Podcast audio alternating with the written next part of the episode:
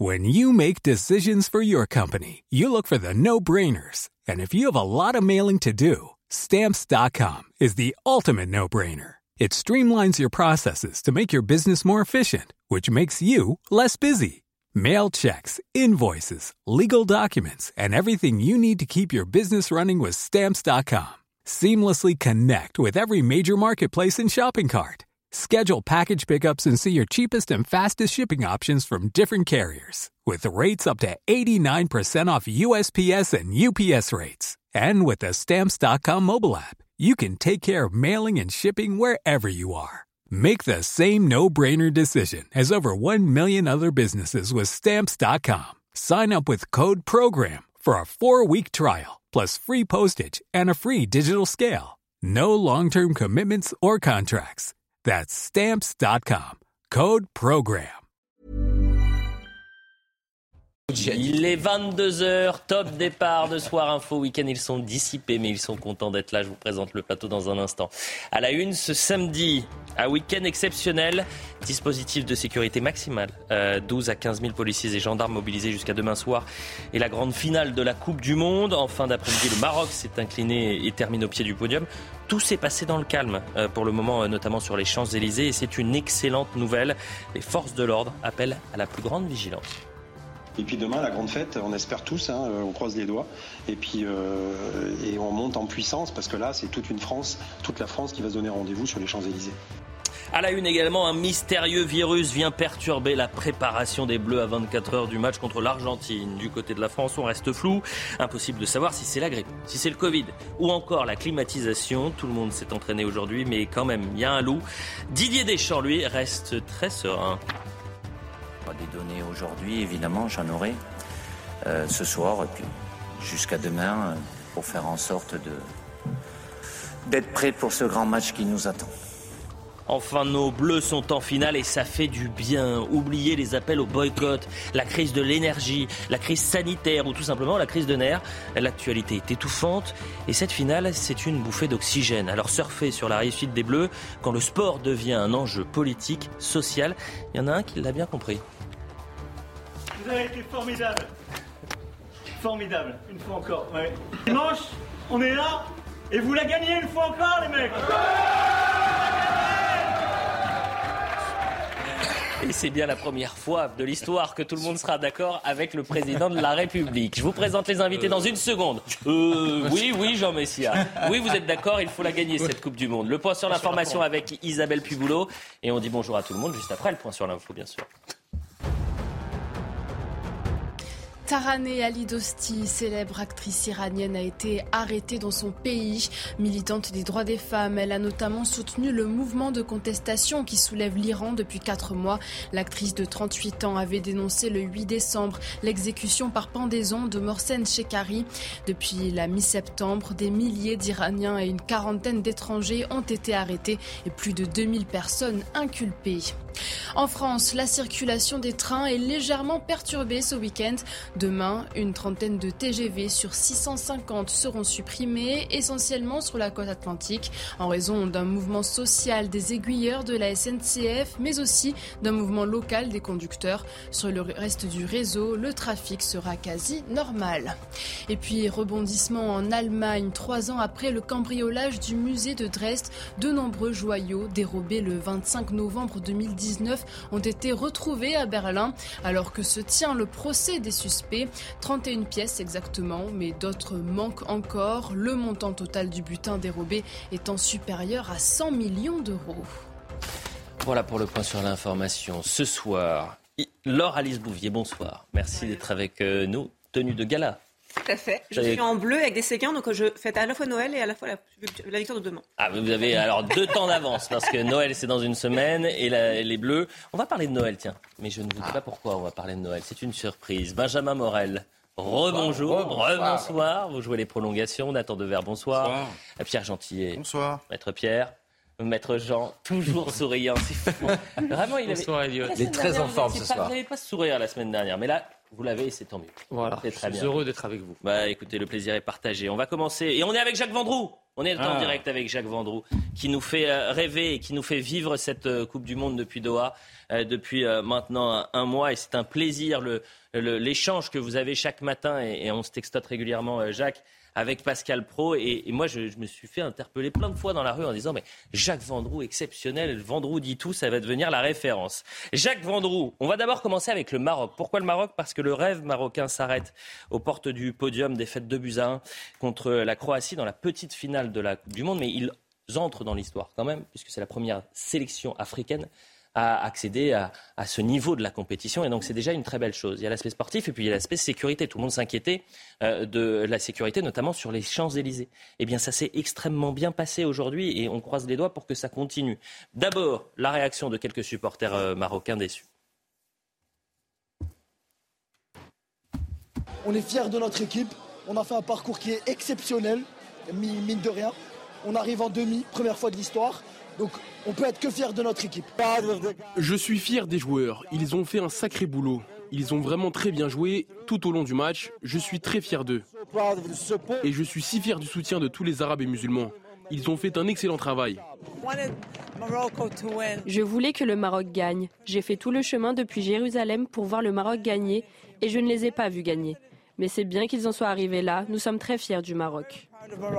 Les réactions donc depuis Doha et à Paris euh, au début. Et puis vous allez euh, avoir notre reporter qui était sur les Champs-Élysées qui nous fait un point sur la, sécurité. Puisque je rappelle quand même qu'il y avait 12 800 policiers et gendarmes qui sont mobilisés sur l'ensemble du territoire et euh, quasiment 3 600 en Ile-de-France. Donc c'était un dispositif très important ce samedi.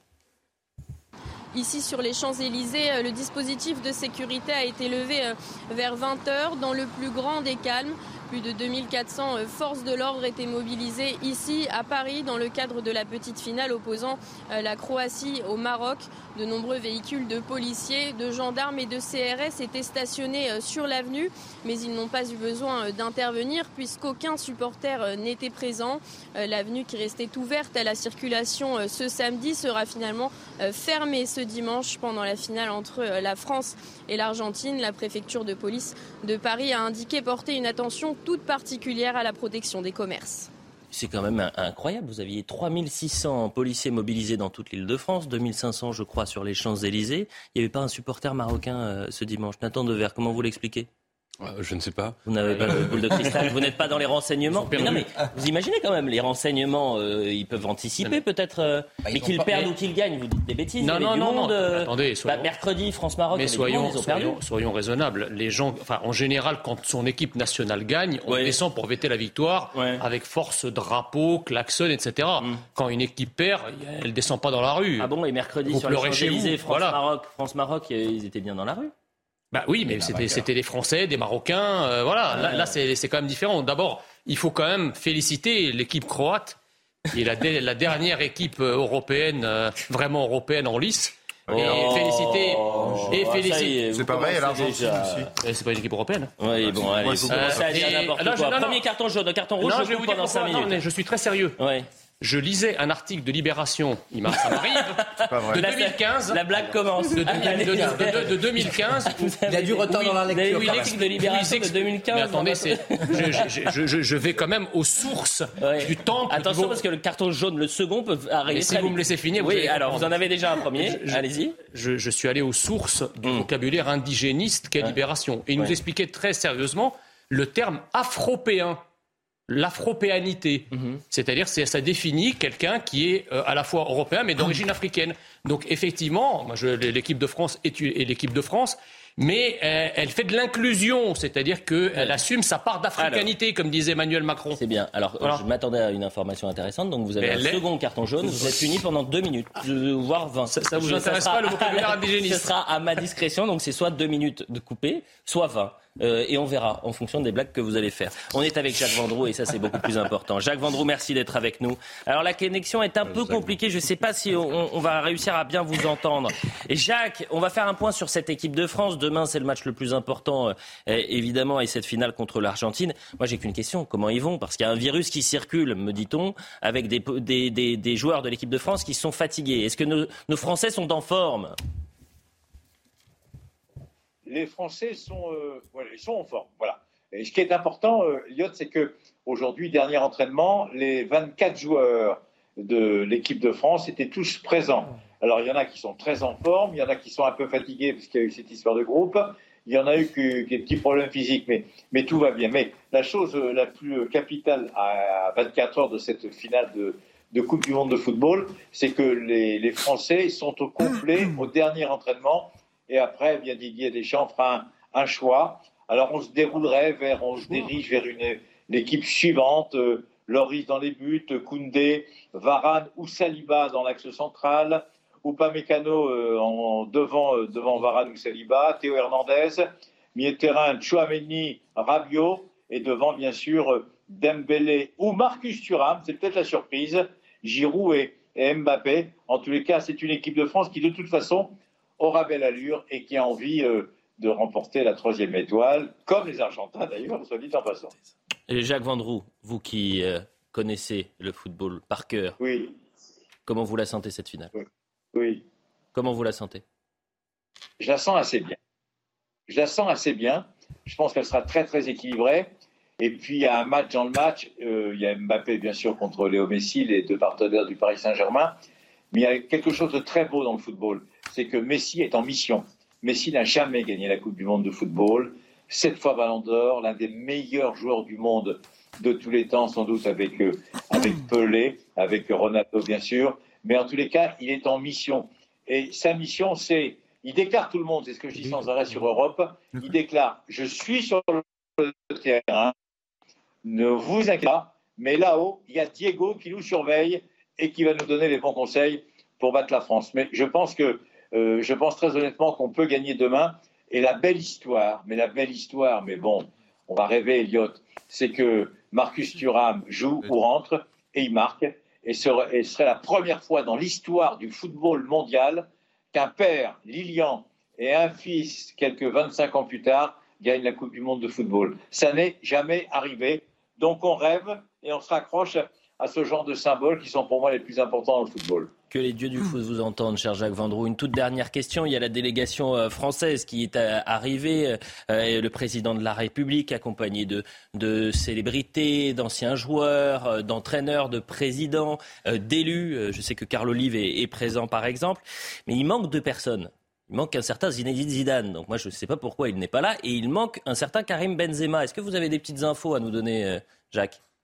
Écoutez, écoutez, moi, je vais être très clair ils ont été invités soit par la Fédération française de football, soit par le président de la République, soit par l'Association des anciens internationaux qui bénéficient d'un certain nombre de places, et ils ont simplement décliné l'invitation.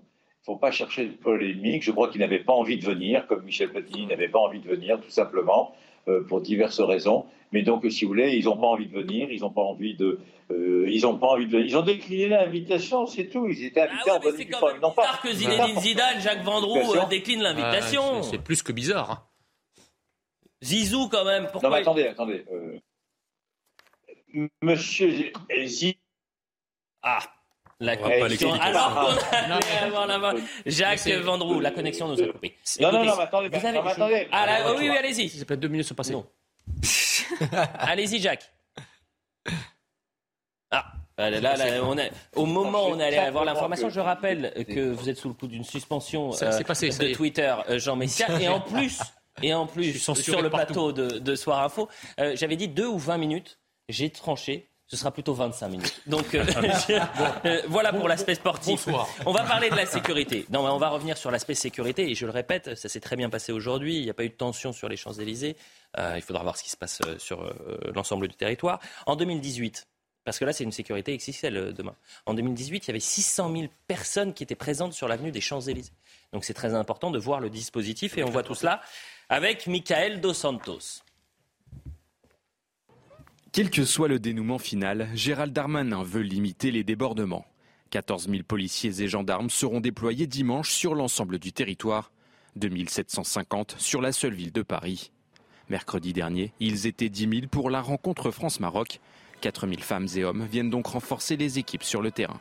La quasi-intégralité des unités de force mobile de notre pays sont mobilisées à Paris et dans les villes de province pour pouvoir permettre euh, ces fêtes dans des conditions d'ailleurs spontanées. Il y a des dizaines de milliers de personnes qui arrivent euh, euh, sur les grandes rues, les, grandes places ou sur les Champs-Élysées qui sont évidemment difficiles à, à contrôler.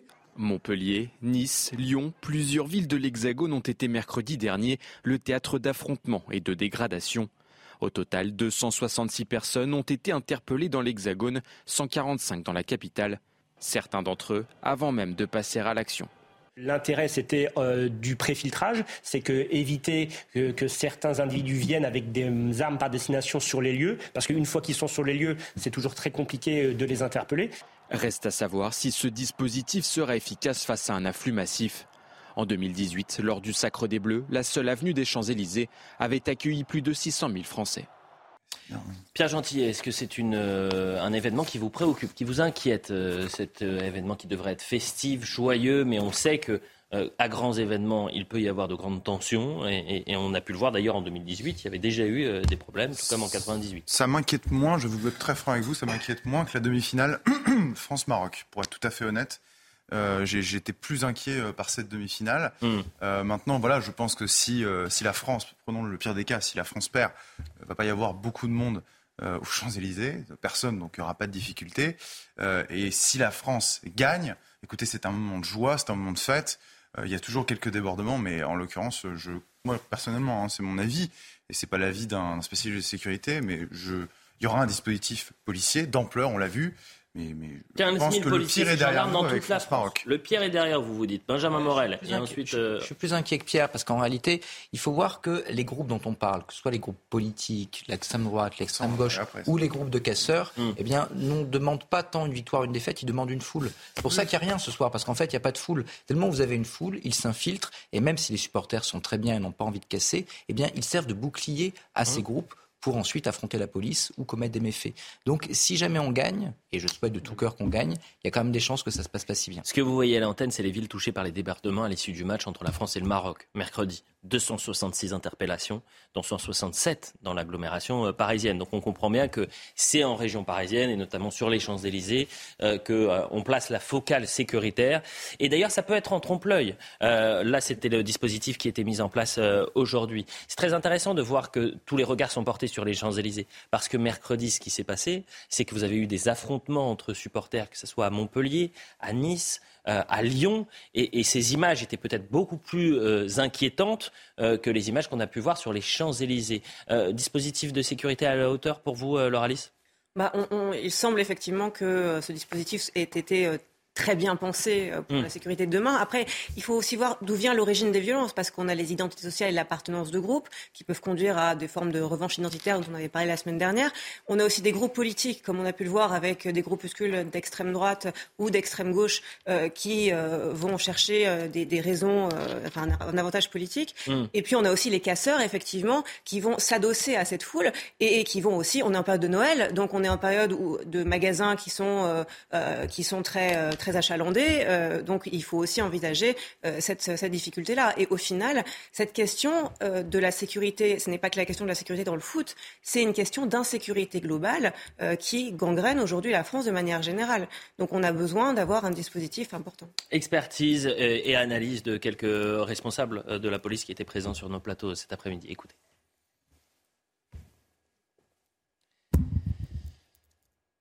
Et puis demain, la grande fête, on espère tous, hein, on croise les doigts, et puis euh, et on monte en puissance parce que là, c'est toute une France, toute la France qui va se donner rendez-vous sur les Champs-Élysées. Euh, on est obligé de prendre des précautions parce que, comme dans tout groupe, euh, il y a toujours une minorité imbécile. Alors on s'est rendu compte à travers, en particulier le, dernier match contre contre la France que les événements avaient pu être anticipés grâce aux renseignements qu'on avait obtenus des arrestations euh, qui avaient été effectuées. Mais euh, du coup, on a pu affiner le dispositif avec une réactivité, une mobilité que le dispositif qui était en place est un dispositif efficace. Vous pouvez reparler, cher Jean Messias. Ah. La sanction est élevée. Euh, plus sérieusement, 600 000 personnes, je le disais, sur les Champs-Élysées, c'était en 2018. Bon, demain, il fera extrêmement froid. Euh, peut-être qu'il y aura un peu moins de monde, mais on s'attend à plusieurs dizaines, voire des centaines de milliers de personnes sur euh, l'avenue des Champs-Élysées. C'est un test aussi grandeur nature parce qu'on est à, à deux ans de la cérémonie d'ouverture des Jeux Olympiques à Paris. Bah, le problème, si vous voulez, c'est qu'il y a deux, choses différentes. Il y a le contexte d'un match qui génère, euh, dans sa victoire ou dans sa défaite, quelle qu'elle soit, une sorte d'inflation identitaire et de violence alter-identitaire qui vient s'exprimer avec force drapeau, agressivité euh, euh, dans la rue. C'est ce qu'on a pu voir effectivement à l'occasion du match France-Maroc. Mais après, vous avez effectivement des matchs euh, dont l'enjeu est exclusivement sportif. Mm. Il n'est pas évidemment exclu, bien au contraire qu'il y ait euh, euh, des racailles, si vous voulez, qui viennent dans, les manifestations de liesse et de joie pour agresser, rapiner, etc. Mais ça reste euh, je pense, euh, une portion congrue et donc maîtrisable. Ce n'est pas comme un phénomène euh, de revanche identitaire ou de haine identitaire qui peut venir se greffer sur une manifestation sportive. On ne peut pas avoir répété, par exemple, que la victoire du Maroc aurait été celle d'un pays, d'un continent et même d'une civilisation. Vous comprenez la charge qu'il y a dans ces propos et qui ensuite, évidemment, va se traduire sur le terrain par une, agressivité et des tensions qui n'ont rien à voir avec des tensions sportives de, personnes éméchées qui viennent se donner le coup de poing. Vous voyez, mm. c'est pas du tout. On n'est pas dans les mêmes grandeurs d'ordre et, pas dans la même nature de violence. Dans la même nature. Alors pour le coup, il y a quatre ans, moi j'étais sur le terrain euh, au moment de la victoire de, l'équipe de France sur, euh, sur, l'avenue des Champs-Élysées. Et euh, c'était très étrange d'ailleurs la situation parce que ça avait basculé, mais vraiment en quelques minutes vers 22h, 22h30, alors que euh, avant tout s'était passé dans le calme. C'était vraiment un, sentiment très particulier.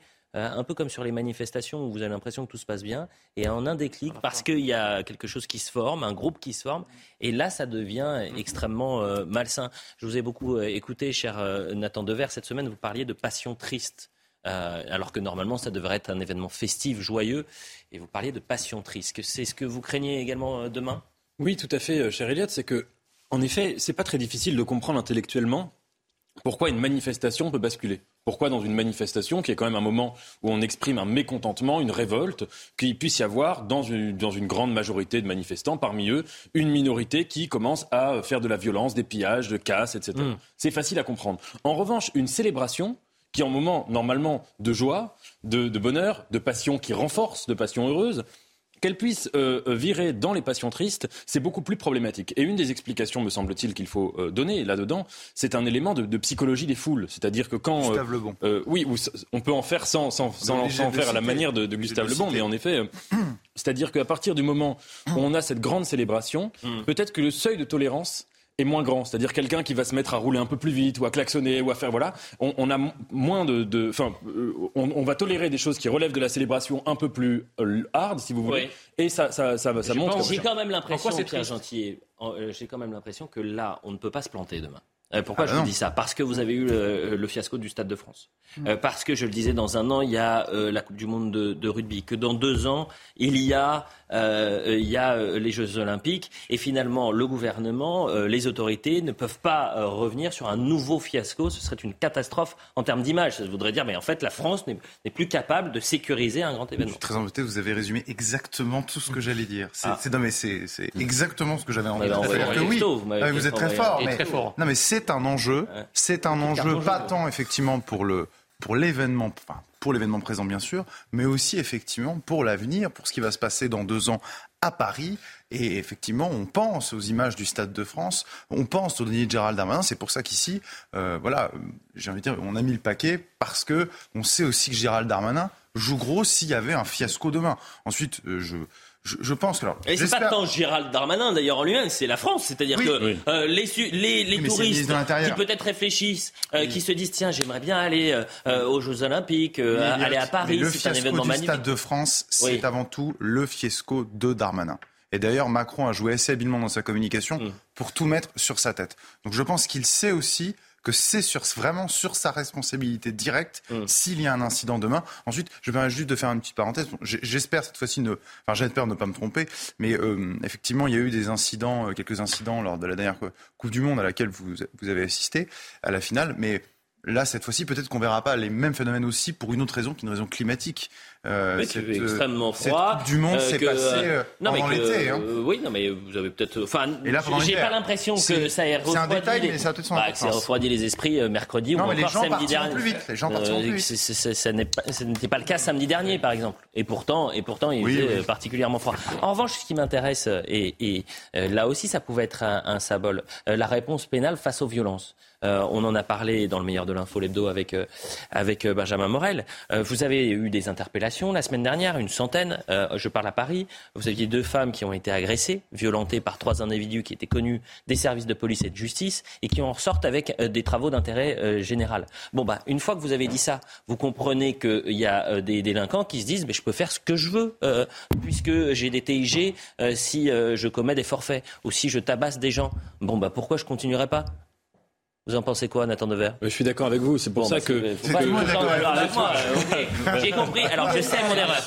J'ai compris. C'est le carton rouge que j'ai mis à, ah, Jean Messia. Vous craignez que je sois un nouveau dictateur et que je coupe les micros. Ça n'arrivera qu'avec Jean Messia, sachez-le. Là, on le.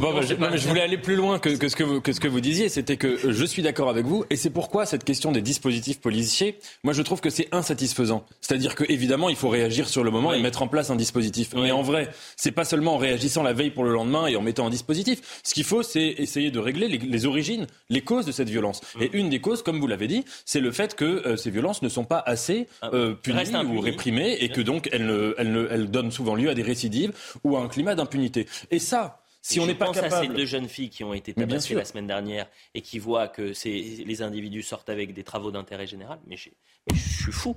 Je deviens fou. Mais vous avez en fait, mais je, je ne me J'attends de voir de, combien vont écoper les fameux militants d'ultra-droite On en parle après la publicité. Non, mais je, sais, je sais que c'est un sujet pour après, mais voilà, ça me brûle la langue quand même. Bah écoutez, mais c'est important de les interpeller. Ah oui, oui, non, mais on va en parler. oui, bah, parlons-en. Mais euh, euh, il faut se féliciter euh, d'interpeller, d'appréhender mhm. des, des, éléments dangereux mhm. qui étaient prêts à en découdre avec d'autres personnes et qui représentent une forme politique radical. Avec qui, avec qui ils allaient en découdre Ah bah écoutez, ah je bah, ne les connais pas, mais euh, vous avez, j'ai ma petite idée. Mais tant mieux. Mais attendez, moi ce qui me fait rire, c'est que euh, aujourd'hui on place la focale là-dessus, comme hmm. si c'était. Mais pour moi, c'est le, même scénario que le Stade de France. On a dit euh, à la finale de la Ligue des Champions, c'était des hooligans anglais. Mhm. et ces trois derniers jours, vous avez tous les médias bien pensants qui vraiment placent toute leur focale là-dessus. Et vous avez les responsables politiques qui y vont les deux pieds décollés. Euh, bien sûr, pour mais il y a un vrai problème également avec une violence ultra-droite extrêmement Mais je viens de le dire, et je me félicite de ça.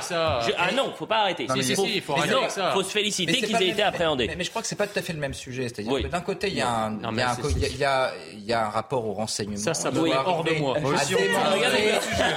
démanteler ce type de réseau. De l'autre côté, il y a un problème d'impunité, le sentiment d'impunité.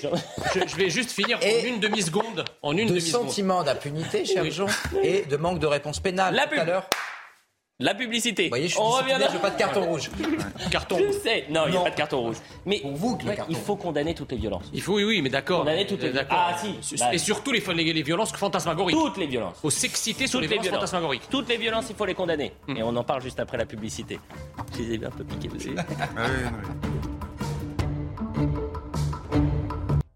22h30 sur CNews, la suite de Soir Info Week-end avec Laure Alice Bouvier, avec euh, Benjamin Morel, Nathan Dever, Jean Messia et Pierre Gentillet. Voilà le, le 5 majeur, c'est comme ça qu'on dit. Euh, alors c'est du basket, c'est pas du football, alors qu'aujourd'hui c'est un week-end de football. Euh, et on va parler de l'ultra-droite juste après. Le pressing de Ils sont, ils sont, chaud bouillants. Bah, oui, parce que ils n'ont pas eu le temps de parole escompté. Donc ah. je vais vous donner la parole. Mais Jean Messia, vous, savez, vous connaissez la règle Qu'est-ce qui se passe à 23h30, 22h30 Les nouvelles. Bah, les nouvelles, C'est le point sur l'information. Isabelle Piboulot.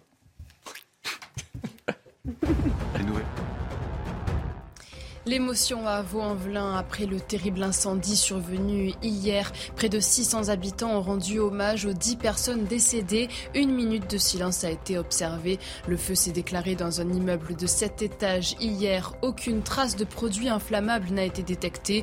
Une enquête a été ouverte pour dégradation volontaire par incendie ayant entraîné la mort.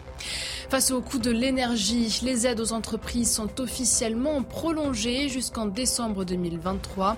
Sont éligibles les entreprises dont les dépenses en énergie ont été équivalentes à au moins 3% de leur chiffre d'affaires en 2021 et dont la facture a grimpé de plus de 50%. À noter que le montant de l'aide et son plafond varient en fonction de la situation de l'entreprise.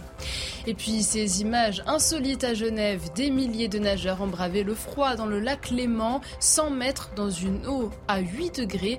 Déguisés en super-héros ou en créatures de toutes sortes, ils étaient près de 4000 amateurs comme professionnels. La traditionnelle Coupe de Noël a fait carton plein. Organisée depuis 1934, cette course annuelle s'étend sur tout le week-end.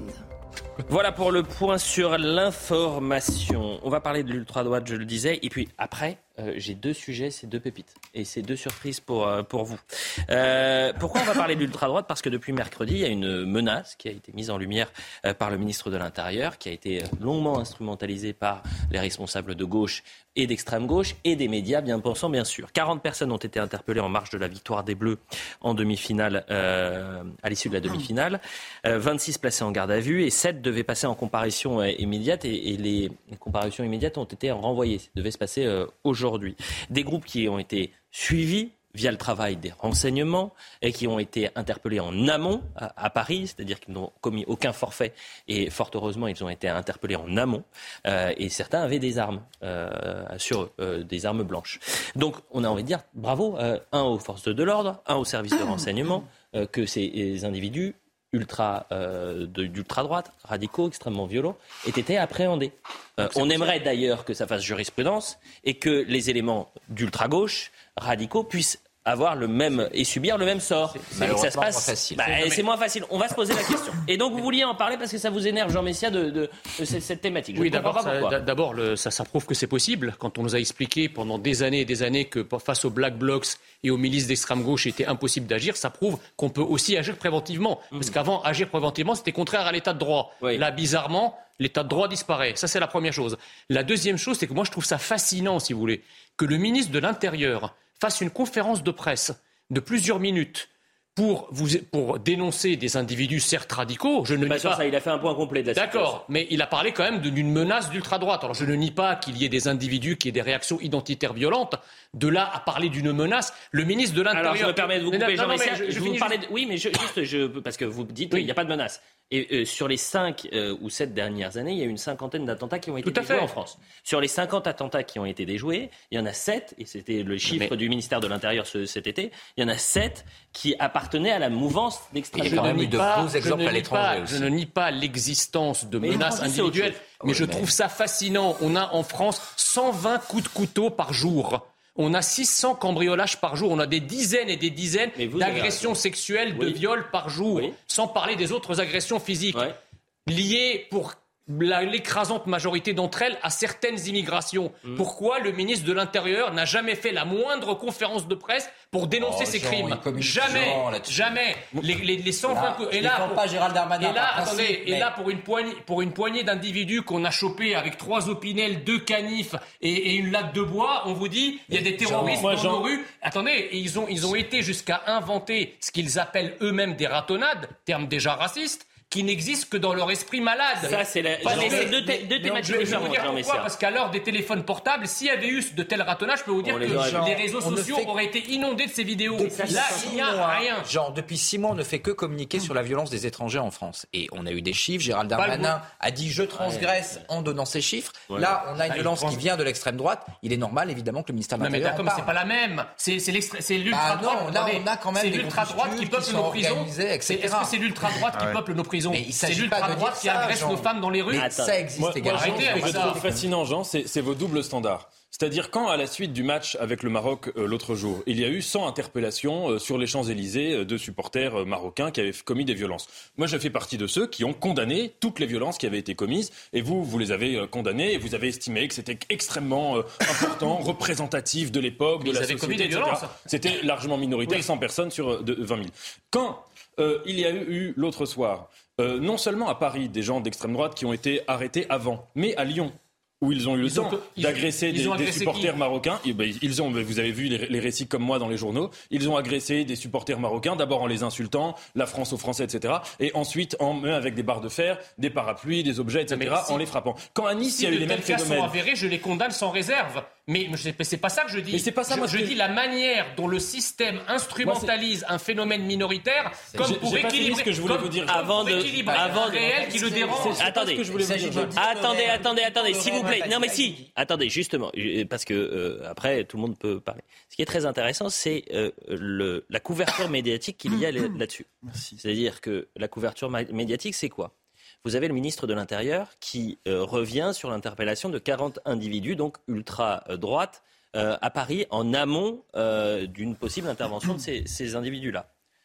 Vous avez tous les médias qui en parlent. Vous avez des sujets qui sont faits, vous avez des experts qui parlent, j'ai entendu des sociologues un peu partout, revenir sur cette mouvance ultra-droite. Bon, c'est très intéressant. Pourquoi pas d'ailleurs C'était mercredi soir. Le lendemain, à Montpellier, il se passe quelque chose de terrifiant, c'est-à-dire que vous avez... Attendez, vous avez des expéditions punitives pour essayer de retrouver l'auteur euh, euh, de ce drame, euh, le chauffeur qui a tué le, jeune Ayman de 13 ans et demi. Personne n'en parle. Personne n'en parle. C'est ça qui est intéressant, c'est de voir que vous avez des utilisations, entre guillemets, des, sujets qui vont être... vous allez placer la focale par idéologie, par politisation, et que finalement, vous ne parlez pas de tout. Bah, moi, je parle de tout. Mais Pierre merci.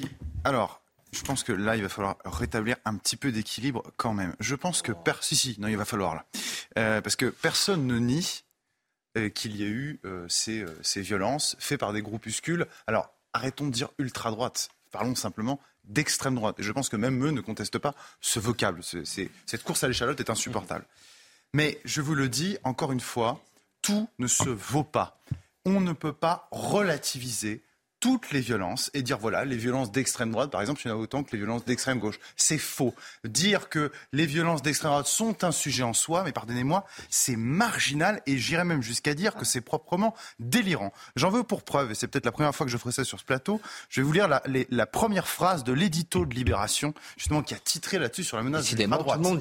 Même dans nos pires cauchemars, nous ne pensions pas devoir consacrer un éditorial à des événements qui évoquent des heures sombres de l'histoire. Nous alertons depuis longtemps, pourtant, sur le danger de voir se reformer en France des groupes issus de l'extrême droite prêts à passer à l'acte. Il faut sortir du délire.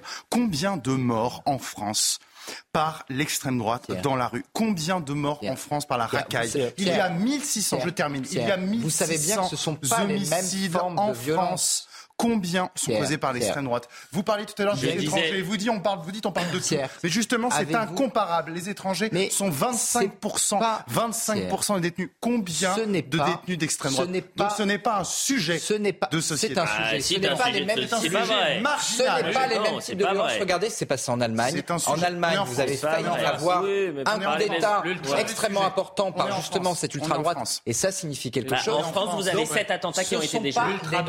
Ultra droite et ultra minoritaire. On est en France. Attendez. Non, mais moi, l'argument euh, étranger, ça ne m'intéresse absolument pas. Ah, quand même. ce que je dis. Mais en revanche, les sept attentats déjoués. Les sept Ça, c'est le ministère de l'Intérieur qui dit ça. De la manière que... Non, je ne suis pas d'accord. Non, non, je ne suis pas d'accord. C'est le ministère qui dit ça. Bah, je vais vous dire une chose. D'accord. Prenez les chiffres du ministère. Attendez, pour justifier. Comme par hasard, Gérald Darmanin se déplace là. Euh, attendez. Comme par hasard, Gérald Darmanin Pour justifier euh, une, une analyse que vous faites régulièrement, c'est-à-dire qu'une partie de l'immigration est, est euh, liée à la délinquance en France la statistique, vous utilisez les chiffres du ministère de l'Intérieur. Donnez-moi un chiffre du ministère de l'Intérieur qui montre bah, le nombre d'homicides commis par l'extrême droite. Je vous écoute. Je vous dis, je ne parle pas des nombres d'homicides, je vous parle des attentats qui ont été déjoués les cinq, dernières années. Je vous répondre sur, l'article de, Ah, bon, allez, allez, allez. Laura Alice, et ensuite à vous, Nathan. Merci. J'aimerais quand même rappeler quelque chose, c'est qu'on a parlé du caractère préventif de ces actions. Ce caractère préventif, il est justifié parce qu'il s'agit de mesures de police administrative. La police administrative, elle est là pour prévenir les dérives en amont, avant que les délits ou les crimes ne se passent. Donc, par conséquent, ici, il s'agissait de les prévenir. Donc ça, c'est quand même très important. Et cette mesure de police administrative, elle vaut pour tous les types de violences. Si jamais on laisse des personnes se promener avec des couteaux euh, ou avec des, armes euh, qui peuvent être utilisées contre d'autres personnes, on laisse se planter une graine de violence dans notre société. Et en fait, la violence appelle la violence et on va avoir euh, des, des, violences entre autant des supporters marocains que des groupuscules qu'il soit d'extrême droite ou d'extrême gauche, parce qu'effectivement, il y a autant euh, l'ultra-gauche que l'ultra-droite qui est aussi euh, est, coupable de ces violences. Donc je pense qu'il faut condamner vraiment toutes les violences et rappeler quand même que malgré tout ici, même si on a tendance peut-être à en parler hum. euh, un peu plus cette semaine-là, il faut quand même rappeler qu'il s'agit d'une mesure de police administrative qui est essentielle. Oui, mais, Madame Bouvier, on peut pas, on peut pas, excusez-moi, mais on peut encore une fois, on peut pas, on peut pas mettre, on peut pas mettre les deux, les deux sur le même plan. Quand vous avez le discours, parce qu'il y, a ce que vous, il y a la réalité, il y a le discours politique que se greffe dessus. Quand vous avez des attentats commis, perpétrés par des islamistes, et que derrière, vous avez toute la sphère gaucho-progressiste qui vous explique que ce sont des, déséquilibrés. Mm. Quand vous avez des Marocains qui agressent identitairement et on vous dit non, c'est là, ce, sont des gens qui sont là pour faire la fête, mais alors pourquoi le ministre ah, pourquoi le ministre n'a pas dit que ces gens-là étaient les, les problèmes et il s'agit d'éviter pourquoi, le pourquoi M. Darmanin n'a pas dit que ces gens qu'on a arrêtés étaient aussi là pour faire la fête? Il a dit la même chose des Marocains qui ont foutu le bordel à Paris à faire la fête avec des armes. Donc, oui, mais ils étaient armés aussi. Donc vous voyez que on plaque on plaque un discours et une instrumentalisation qui est totalement différente selon les menaces. Un attentat islamiste dans leur langue, ça devient un déséquilibré. Alors que préventivement, quelqu'un qui est arrêté avec un opinel qui, menace, qui ne l'a pas encore fait. Monsieur Messia, vous ne voyez qu'à travers votre prisme. Il faut voir une globalité de l'ensemble. On condamne toutes les violences, pas une seule violence. Hmm. Vous faites de l'inversion accusatoire, c'est-à-dire vous reprochez aux autres ce, qui est, ce, que vous faites, à savoir des doubles standards. Ce qui est intéressant ici, premièrement, c'est de remarquer qu'il y a eu des violences, celles qui ont été empêchées à Paris, mais à Lyon et à Nice, il y a eu des violences, premièrement. Deuxièmement, j'aimerais répondre à Pierre là-dessus. L'enjeu symbolique de ces violences, et c'est pour ça qu'à mon avis, on peut mettre un trait d'égalité et euh, se lamenter, comme dans l'article que vous avez cité, de ce qui s'est passé. C'est que dans ces matchs qui impliquaient le Maroc, et notamment le match France-Maroc, la portée symbolique, c'était la question de la double nationalité. Est-ce qu'on peut aimer deux équipes? Est-ce qu'on peut soutenir deux équipes? Est-ce qu'on peut être tiraillé entre deux équipes? Et ce qu'on a vu, c'est que l'extrême majorité des Français, notamment ceux qui sont sortis dans la rue, estimaient qu'ils pouvaient le faire, qu'ils pouvaient avoir un drapeau français et marocain, soutenir, hésiter entre les deux équipes, être content quoi qu'il arrive. Et ce qu'on a vu en effet, c'est que parmi les supporters marocains, il y a eu une extrême minorité, une absolue minorité, qui a estimé qu'il fallait commettre des violences. Donc manifestement, ils n'étaient pas dans l'amour des deux pays. Mmh. Et de l'autre côté, à l'extrême droite, il y a eu aussi des gens qui ont estimé que l'amour de la France était incompatible avec le fait de pouvoir aussi avoir de la sympathie pour une autre équipe. Donc, derrière, il y a deux haines contre la double nationalité qui viennent de ces deux Je ne suis pas d'accord. je ne suis pas d'accord avec ce que vous dites. Je pense, en l'occurrence, que vous comparez deux choses qui ne sont pas comparables. Parce que là, on sait très bien. Là, j'ai lu le, papier de Libération parce que, comme d'habitude, on fait de la récupération. Dès qu'il s'agit de ce que Dominique Venner appelait des ozos, des ozos d'ultra-droite, hmm. euh, enfin, ou d'extrême droite, qui vont dans les manifestations et qui effectivement ont, euh, je pense, un, impact négatif pour, euh, pour leurs idées. À vrai dire, on s'en fiche.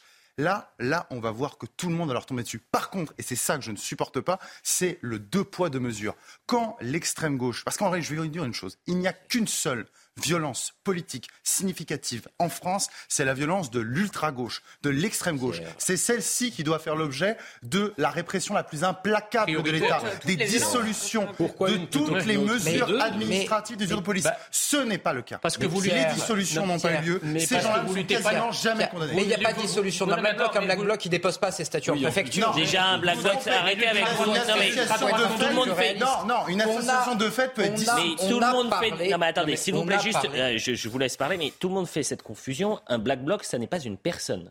Un black bloc, c'est un mouvement. Mais c'est bon, on est bien d'accord. Non, mais c'est une technique, c'est-à-dire qu'on se forme, c'est des groupes de personnes qui se forment en black bloc. Quand on dit il y, a un black bloc, ça ne veut rien dire. Ça s'appelle des associations de fait. Vous n'avez pas d'association, j'entends, mais évidemment, ce que dit, dissoudre l'association, en fait, ça a pas Ce qui a choqué Pierre Gentillet, et certains l'entendront. C'est peut-être la une, par exemple, de Libération. Euh, mhm. C'était euh, vendredi. Extrême droite, de point, nuit bleue, peste brune. Avec écrit à l'intérieur, parce qu'il faut lire aussi la double page, l'extrême droite promettait des hordes barbares dans les rues.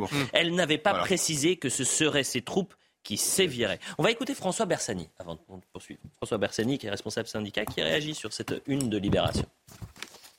Pour ce qui est euh, des, de l'interpellation par les renseignements, c'était alors, je ne sais pas péjoratif dans ce que je veux dire, c'était assez facile de l'identifier parce qu'en fait, ils ont tapé dans un établissement un débit de boisson, pour faire simple, qui était connu. C'était comme à, l'époque où on faisait la guerre aux hooligans. On savait qu'à l'époque, quand il y avait des hooligans au Paris Saint-Germain, on savait où aller chercher les hooligans qui avaient des lieux de rassemblement bien connus. Euh, parfois, les antifas, c'est plus difficile euh, d'identifier euh, des lieux de rassemblement habituels. En plus, on avait parmi les interpellés des gens qui étaient suivis en permanence puisqu'ils ont fait l'objet d'associations dissoutes.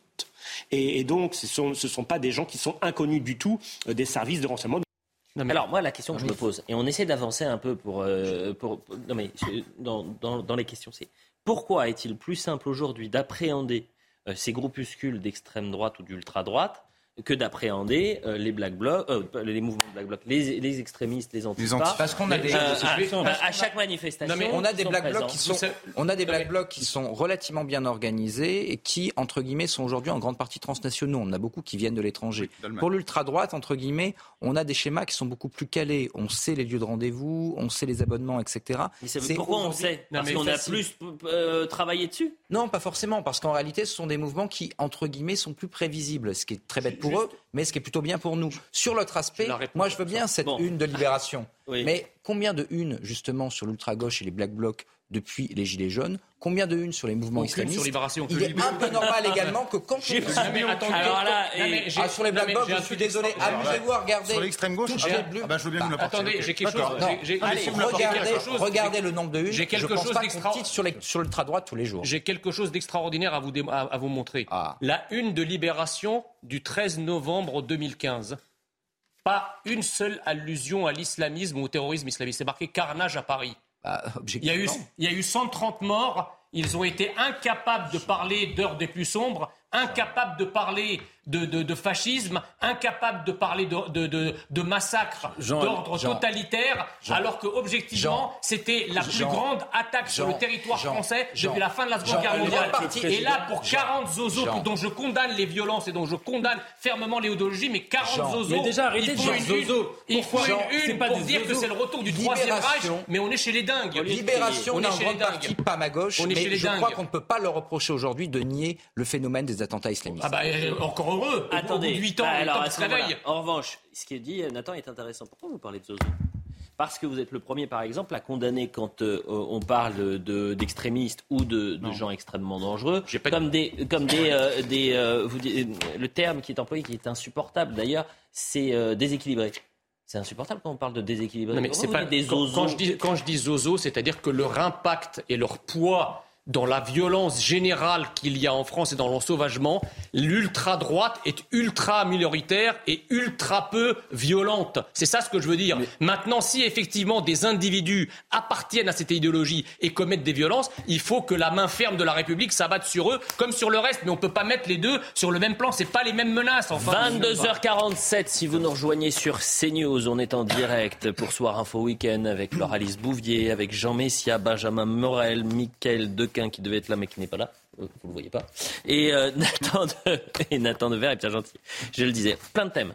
Euh, dans un instant, c'est superbe et on essaye de jongler entre l'actualité qui peut être un peu lourde et puis aussi la fête. Demain, c'est quand même le match le plus important de l'histoire des Bleus, du moins de cette année, parce qu'ils ont déjà gagné deux Coupes du Monde avec la possibilité d'avoir une troisième étoile. Et on sera avec une famille franco euh, de franco-argentin, avec la femme qui est d'Argentine et le mari qui est de France. Ils ont vécu pendant dix ans, ils ont trois enfants, il y en a même un qui s'appelle Diego. J'imagine pas les tensions qu'il peut y avoir euh, à la maison. Mais avant ça, hein. j'ai dit c'était une surprise. Euh, et ce thème va peut-être vous intéresser. à une semaine des fêtes de Noël et de la naissance du Christ à, eh bien, à Béziers, la justice ordonne le retrait de la crèche de, l'hôtel de ville. Alors, c'est le tribunal administratif qui a jugé que la crèche était illicite en vertu de la loi sur la séparation de l'État et de l'Église.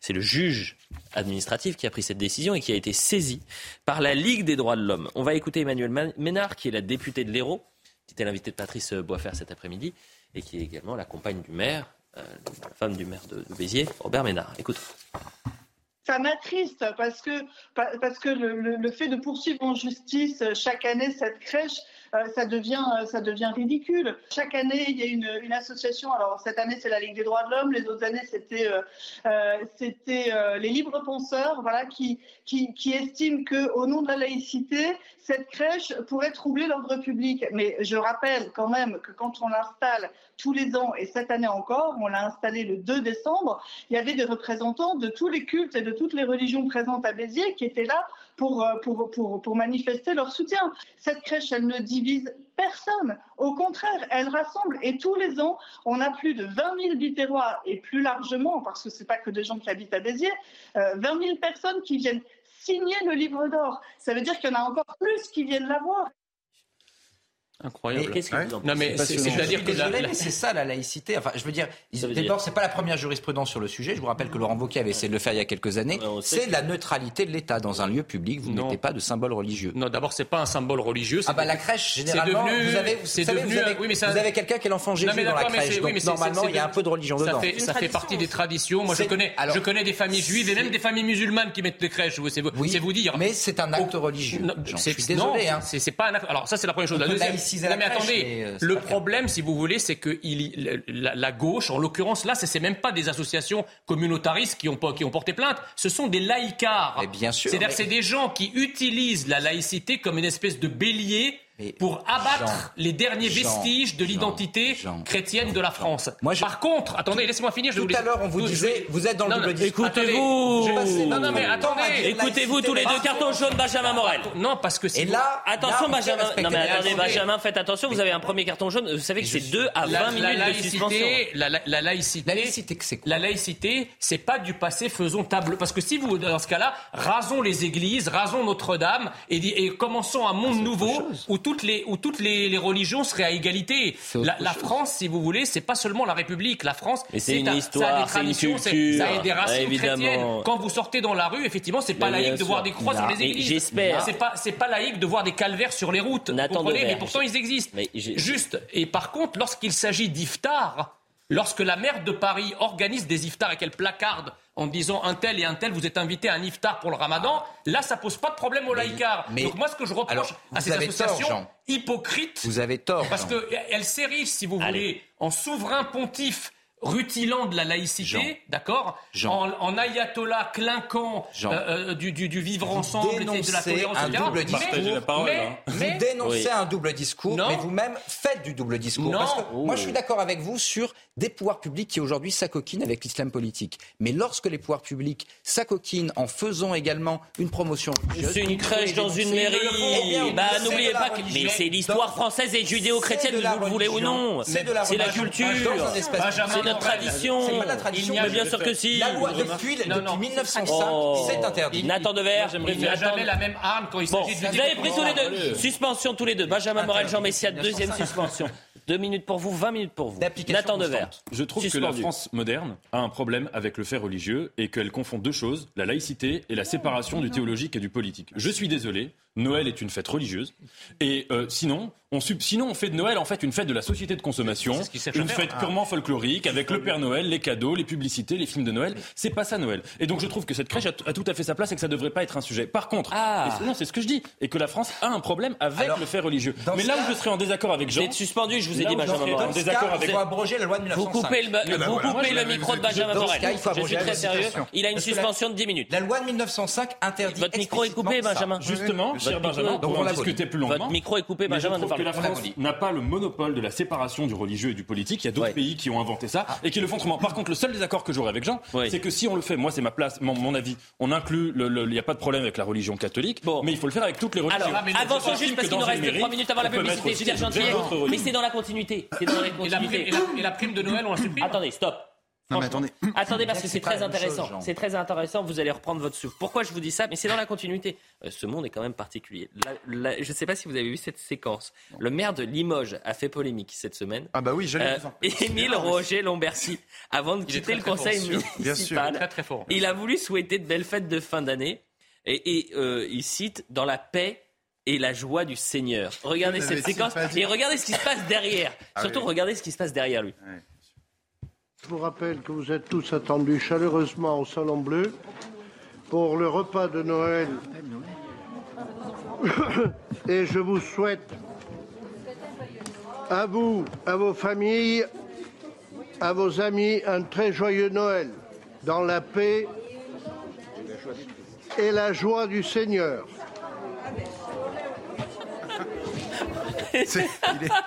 Vous avez vu la tête? Alors attendez, c'est très sérieux parce que Il moi a- je souris. il ravi, ce monsieur derrière. Attendez, l'Union des familles laïques de Haute-Vienne a réagi. Ah bah oui, Qui ne peut euh, que rappeler les préconisations de l'AMF, l'Association des maires de France? Les élus et tout particulièrement les maires et leurs adjoints se doivent d'adopter une attitude personnelle neutre et laïque dans l'exercice de leurs fonctions. Alors qu'est-ce que vous, Mais euh, mais comment vous je réagissez? sais quand même, hein. Guinard, c'est pas un gauchiste. Bon, comment Oui, vous oui, bien sûr, réagissez? Bien sûr, mais on est en territoire, vous l'accorderez. On- là, on est sur le, on est sur le centre-sud de la France et on va aller même vers l'ouest. C'est là-bas où nous avons les associations les plus laïcardes et les plus, euh, Les plus radicales au sens parlait de euh, l'AMF, originel. Attendez, attendez, attendez. Je parle de la région là en l'occurrence. Maintenant, il faudrait quand même qu'on remette un petit peu les choses à l'endroit. Euh, Noël, je suis d'accord avec Nathan. C'est pas la fête qui doit être le temple de la consommation. Noël, pardonnez-moi, c'est c'est comme ça. C'est une fête religieuse, c'est une fête chrétienne. D'accord? Si on veut nier le caractère chrétien et même catholique de l'identité française, mais je veux dire, à ce moment-là, il faut faire le revisionnisme de sur toute notre histoire. Il faut rayer tous les clochers de France, Ouais, de ça. tous les villages de France. Calvaire. Il faut changer tous les noms, comme l'ont fait les révolutionnaires à un moment d'ailleurs. Moi, j'aimerais que tous les toutes noms ces associations- par La ça. loi de 1905. Le catholicisme va- en France, dans, son, dans sa culture, ça crève les yeux. Et à cause, en une phrase, à cause d'associations laïcardes qui sont antichrétiennes et qui n'interviennent que contre les chrétiens, que contre les catholiques, et ben on en arrive à ce genre La d'absurdité. publicité. On va continuer d'en parler. Juste après la publicité, je vais donner la parole à, à Laura Alice, bien sûr, et vous allez être coupé pendant encore euh, Oh. 7 minutes, j'ai décidé. Je parlerai quand même. Mais non, parce que j'ai dit, à, la, à- à la régie. On euh, m'entendra son- quand même. Mais non, je vous assure, vous les micros sont une voix coupés. de Stentor. J'aimerais juste Pour que défendre ces la laïcité. et ces associations puissent avoir la même véhémence et la même force pour lutter contre tous les séparatismes, contre toutes les atteintes à la laïcité. Certaines sont pas laïques, elles sont Et le maire de. Béziers, qui a été élu à plus de 60%, Certaines non. euh, euh, je pense qu'il a l'accord, l'aval et l'assentiment de, son, de ses habitants, de sa population, qu'ils lui font confiance, qu'ils le soutiennent. Donc une petite crèche dans une mairie, j'ai l'impression que c'est une juste. Je suis désolé. C'est attentatoire la une- laïcité depuis la loi de 1905. Et les iftars Réellement. Et les iftars, C'est une On est d'accord là-dessus. Allez, Mais pas de poids de mesure. dans la joie et euh, qu'est-ce qu'il a dit Dans la jo- dans la paix et la joie du Seigneur. Dieu vous bénisse. Dans la paix et la joie du Seigneur. On se retrouve après la publicité. Euh, vous voulez qu'on continue d'en parler Oui. Ah oui, oui, oui. Ah, bon, Oui, alors oui. on va revoir. On va revoir le maire de Limoges juste après la pub. Ils ont plus leur temps de parole. hein, par contre. Quasiment 23h sur CNews, on poursuit Soir Info Week-end. Vous avez un problème avec votre chaise, Pierre Je- Gentillet, je ce sais soir. pas ce qui se Alors, ce que vous allez faire, c'est que vous allez changer de chaise. Oui. Vous allez échanger pendant le point sur l'information. Euh, on est toujours avec musical. Laura Alice euh, Bouvier, avec Benjamin Morel. Je le dis aux téléspectateurs si vous nous rejoignez. Benjamin Morel a eu une suspension. Il a pris deux cartons jaunes, donc il dit carton rouge. Mais pour défendre la 17 minutes, laïcité, il se Son rebellera. micro est, est coupé. Nathan Dever est également là. Et euh, Jean Messia, j'ai une info euh, capitale, Jean. Je suis allé voir euh, sur, euh, Non. pendant la pub. Ça y est, C'est pas vrai. ça y est. Son compte Twitter a été. C'est un poisson En plaisante. décembre. Vous êtes vraiment méchant. Ah, c'est vraiment odieux. hein. Pardonnez, Elon Musk, please. Ouais. He's contritor. Voilà. bon, allez, le point sur l'information avec Isabelle Puboulot et on revient sur euh, cette nouvelle polémique. Le maire de Limoges qui a osé dire de passer de bonnes fêtes de fin d'année dans la joie et dans la paix et la joie du Seigneur. C'est révolutionnaire. Scandale au conseil municipal. c'est le le point sur l'information, on revient sur cette euh, actualité qui est très intéressante d'ailleurs. La croissance de l'économie française vers une nette baisse de régime en 2023. Elle devrait ralentir à 0,3% selon les projections de la Banque de France. En cause, la crise énergétique et l'inflation. Le PIB devrait connaître un rebond en 2024 et l'année suivante avec une croissance attendue à 1,8%. Des chiffres à prendre avec des pincettes en raison des tensions géopolitiques. Le projet de budget de l'État pour 2023 adopté définitivement, l'Assemblée nationale a rejeté la motion de censure déposée par la NUPES. La motion de l'Alliance de gauche n'a recueilli que 101 voix, loin des 288 nécessaires pour obtenir la majorité absolue. Pour faire passer ce projet de loi sans vote, la Première ministre a eu recours dix fois au 49-3. Découverte macabre dans l'Essonne. Deux corps ont été retrouvés ce matin par un promeneur à l'entrée du bois de Chanteloup à Saint-Germain-les-Arpajons. Tous deux présentant des impacts de balles dans la tête. Pour l'heure, seul un des corps a été identifié, un homme de 24 ans. Des coups de feu ont été entendus hier soir vers 22h par le voisinage. Une enquête a été ouverte pour assassinat. Voilà pour le point sur l'information, je le disais, on l'a vu euh, avant la publicité, mais peut-être que vous nous rejoignez à 23h. Le maire de Limoges a fait polémique, il s'appelle Émile Roger Lomberti, puisque avant de quitter le conseil municipal, il a euh, voulu souhaiter de belles fêtes de fin d'année dans la paix et la joie du Seigneur. Il a été rattrapé par la patrouille en quelque sorte. La patrouille, c'est l'Union des familles laïques de Haute-Vienne. Euh, voilà ce qu'ils disent, qu'il ne peut que rappeler les préconisations de l'AMF, qui est l'Association des maires de France. Les élus et tout particulièrement les maires et leurs adjoints se doivent d'adopter une attitude personnelle neutre et laïque dans l'exercice de leurs fonctions. Et ça intervient dans un contexte où, par exemple, à Béziers, vous avez la crèche qui était euh, dans l'hôtel de ville qui a dû être enlevée parce que la justice administrative a dit eh bien, ça ne correspond pas au principe de laïcité, la séparation entre l'État et euh, la euh, religion et l'Église. On voit cette petite séquence, regardez bien, si vous ne l'avez pas vu juste avant la publicité, juste derrière le maire, la réaction peut-être d'un de ses adjoints. Je vous rappelle que vous êtes tous attendus chaleureusement au Salon Bleu pour le repas de Noël. Et je vous souhaite à vous, à vos familles, à vos amis un très joyeux Noël dans la paix et la joie du Seigneur. Nathan votre réaction, la tête comme ça. Je le fais bien ou pas Oui, oui. Oh, J'essaye. Allez, à vous. Mais écoutez, justement, c'est ça qui est intéressant. En France, on confond deux choses, et à mon avis, c'est ce qui nous rend aveugles. Et tous les le monde anglo-saxon, l'Italie, euh, l'Angleterre, ces pays-là le voient très bien. On confond la séparation du théologique et du politique, c'est-à-dire le fait qu'on ne veut pas vivre en théocratie, c'est tout à fait normal, avec la laïcité de 1905. Et c'est pas la même chose. Et la laïcité n'a pas le monopole de cela. Moi, je, trouve, je trouve ça un peu dommage qu'on vive dans ce que Régis Debray appelle une laïcité par ignorance, c'est-à-dire une laïcité qui veut cacher la religion, faire comme si elle n'existait pas. Et je précise que je dis ça en tant qu'athée, je défends pas ma paroisse, absolument pas. Mais je trouve ça dommage. Et euh, je trouve que, par exemple, s'agissant de Noël, je vois pas vraiment l'intérêt, on revient là-dessus, mais parce que c'est très important, de célébrer Noël si c'est uniquement une fête de société de consommation et de films de Noël. mais, là, on est dans l'excès, vous on est bien d'accord que le maire, il a rien, enfin, franchement, il fait il plaisant. On est en train de lui tomber dessus en disant c'est un scandale. Juste une chose. Avec la laïcité, mais il ne faut pas tout confondre. Avec la laïcité, chacun a le droit de vivre Noël comme il le veut chez lui. Mais en revanche, il y a la neutralité de l'État. Un maire, une mairie, c'est l'État. Et dans le champ, Benjamin Morel, il n'y a pas de religion. Juste une toute petite chose, c'est que quand on dit ça, à mon avis, par contre, il faut dire ça sur toutes les religions. C'est-à-dire, on ne peut pas s'indigner de, pour la religion catholique et par contre dénoncer quand il y a des atteintes à la laïcité pour une autre religion. Écoutez, la France la France, elle n'est pas née en 1789. la République peut être laïque, mais la France est chrétienne.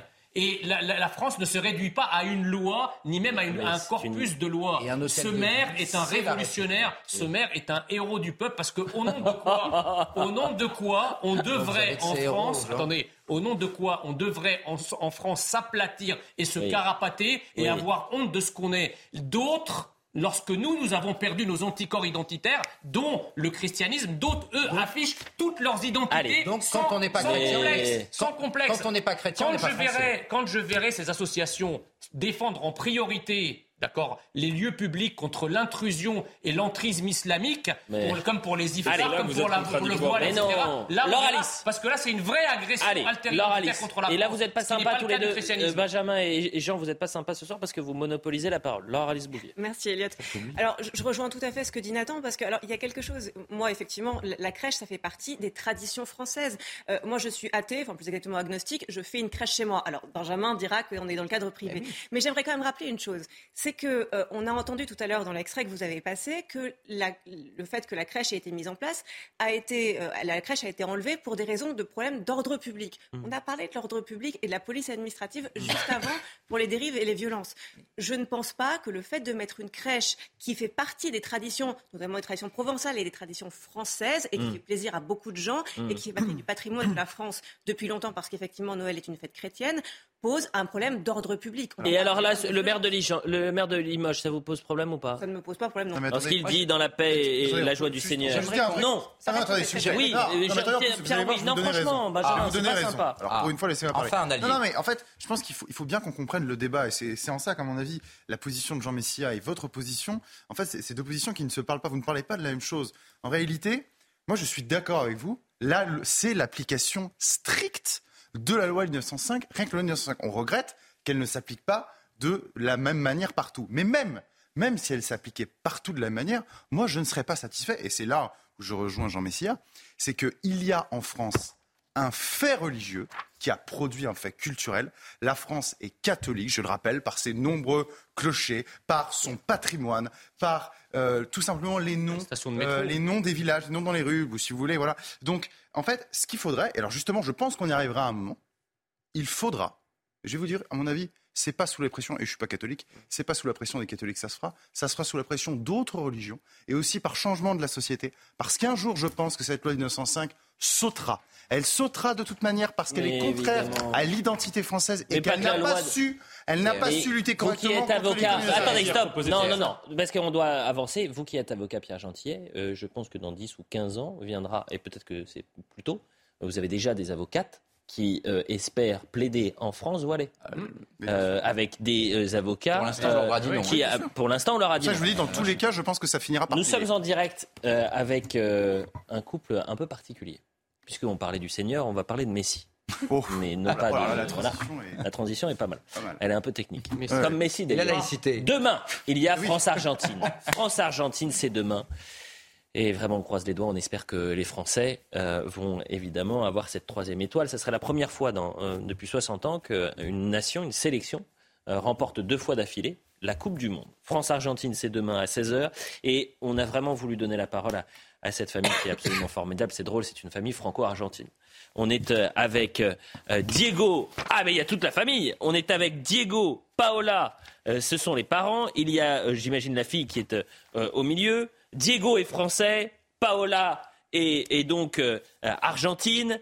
Euh, et donc, vous êtes partagés. C'est la catastrophe pour vous demain soir. Racontez-nous tout. Peut-être un mot avec Paola. Tiens, vous commencez, on va commencer avec l'Argentine et, Paola. Oui, bonsoir, hola a todos y todas. en fait, je ne suis pas partagée du tout. En fait, je suis pour l'Argentine à 100%. Euh, aucun doute là-dessus. Euh, tout le monde me pose la question et euh, zéro doute là-dessus. L'Argentine à fond. Paola, David, je vois que vous avez le maillot de l'équipe de France. Euh, J'imagine que c'est un peu tendu euh, depuis, euh, depuis 48 heures à, à la maison. Je vous avoue que la tension est à son paroxysme. Euh, on est tous à bout de nerfs. Euh, on vous attendait impatiemment. On s'est organisé déjà pour le match de demain. On va pas regarder ensemble, ça c'est clair. Euh, Paola va aller le voir avec ses amis euh, sud-américains. Moi, je vais aller le voir avec mes amis français. Et on se retrouvera peut-être après, euh, suivant le résultat. Mais il y aura forcément un gagnant. Quoi qu'il arrive, on sera tous gagnants, je l'espère. Et alors, vous avez, euh, parce que je vous ai eu au téléphone euh, avant cet après-midi, David, vous m'avez dit j'ai trois enfants. Il y en a qui sont pour Oui. l'Argentine, il y en a qui sont pour la, pour la France. Euh, donc racontez-nous tout. On est peut-être avec une de vos filles euh, au milieu. Vous vous appelez comment? Maxine. Alors, et vous êtes pour qui? J'ai l'impression que vous avez un drapeau argentin sur les épaules. Oui Donc vous êtes pour l'Argentine et vous avez des, des frères et sœurs. Euh, ils sont également pour l'Argentine? Ah oui, à fond. Surtout mon grand frère, euh, je l'entends toujours chanter euh, la cinchadas, les chansons de l'Argentine. C'est guerre civile ici. Donc, euh, excusez-moi, David, mais vous êtes un peu seul euh, dans euh, la famille. Le père n'a pas réussi à, à transmettre tous les codes, si je puis me permettre de dire. Alors, alors, ça a fonctionné, c'est-à-dire mon fils il il est pas là, il, il est un petit peu souffrant, Ah. mais euh, en Il est 2018, malade. on était en Argentine et lui, il était quand même pour la France, donc il avait acheté son maillot de Mbappé. Et puis depuis, là maintenant, c'est l'inverse, donc il est maintenant en France, il soutient l'Argentine, mais il a regardé tous les matchs de la France avec moi. Voilà, il fallait, il fallait choisir. Il, il a choisi, euh, il a choisi euh, l'Argentine, euh, mais il soutient quand même la France, bien évidemment. Bon, Ce qui est drôle, c'est Paola, quand on était en faire Argentine, c'est la France qui a gagné. Oui. Et maintenant qu'on est en France, c'est l'Argentine qui va gagner. Oui, vraiment. On n'est jamais là pour. Les, Paola, je suis désolé de vous décevoir, mais ne vous n'oubliez jamais ce qui s'est passé en 2018 avec euh, au second poteau un certain Benjamin Pavard. Et, et on connaît la suite. Donc euh, on n'a pas la mémoire courte en France. Mais, mais on ne sait pas ce qui peut se passer demain. Et c'est vrai que cette équipe d'Argentine est absolument magnifique. Euh, le pronostic tous les trois. Et on vous retrouvera demain. Ça va être sympa de vous avoir euh, après le match, bien sûr. David, c'est quoi votre prono? Alors, je m'attendais à cette question. je pense 2-1 pour la France. 2-1. Ensuite, on continue les pronostics.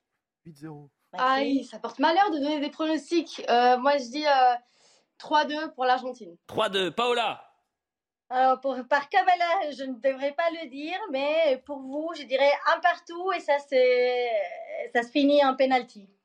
Eh bien, écoutez, merci à tous les trois et c'est sympa aussi de pouvoir euh, donner la parole à une famille comme ça, franco-argentine, c'est sympa. Merci à vous. Et on vous retrouve demain entre 22h et minuit euh, pour le débrief de, cette finale. Moi, je veux avoir le débrief de la famille. Euh, savoir comment ça s'est passé, etc. Ne vous disputez pas, bien sûr, c'est que du football. Même si c'est quand même très important. Et on embrasse Diego, votre fils, donc. Vous avez quand même un fils qui s'appelle Diego, c'est formidable. Merci beaucoup. On vous retrouve demain et euh, bonne finale à, tous les trois. On va jongler comme ça sur euh, l'actualité footballistique. C'est vrai que c'est l'actualité du week-end. Dans un instant, on sera avec Roger Rua, vous savez, il est docteur et il est proche. C'était le docteur de l'équipe de France de, foot, de basket un virus qui touche l'équipe de France.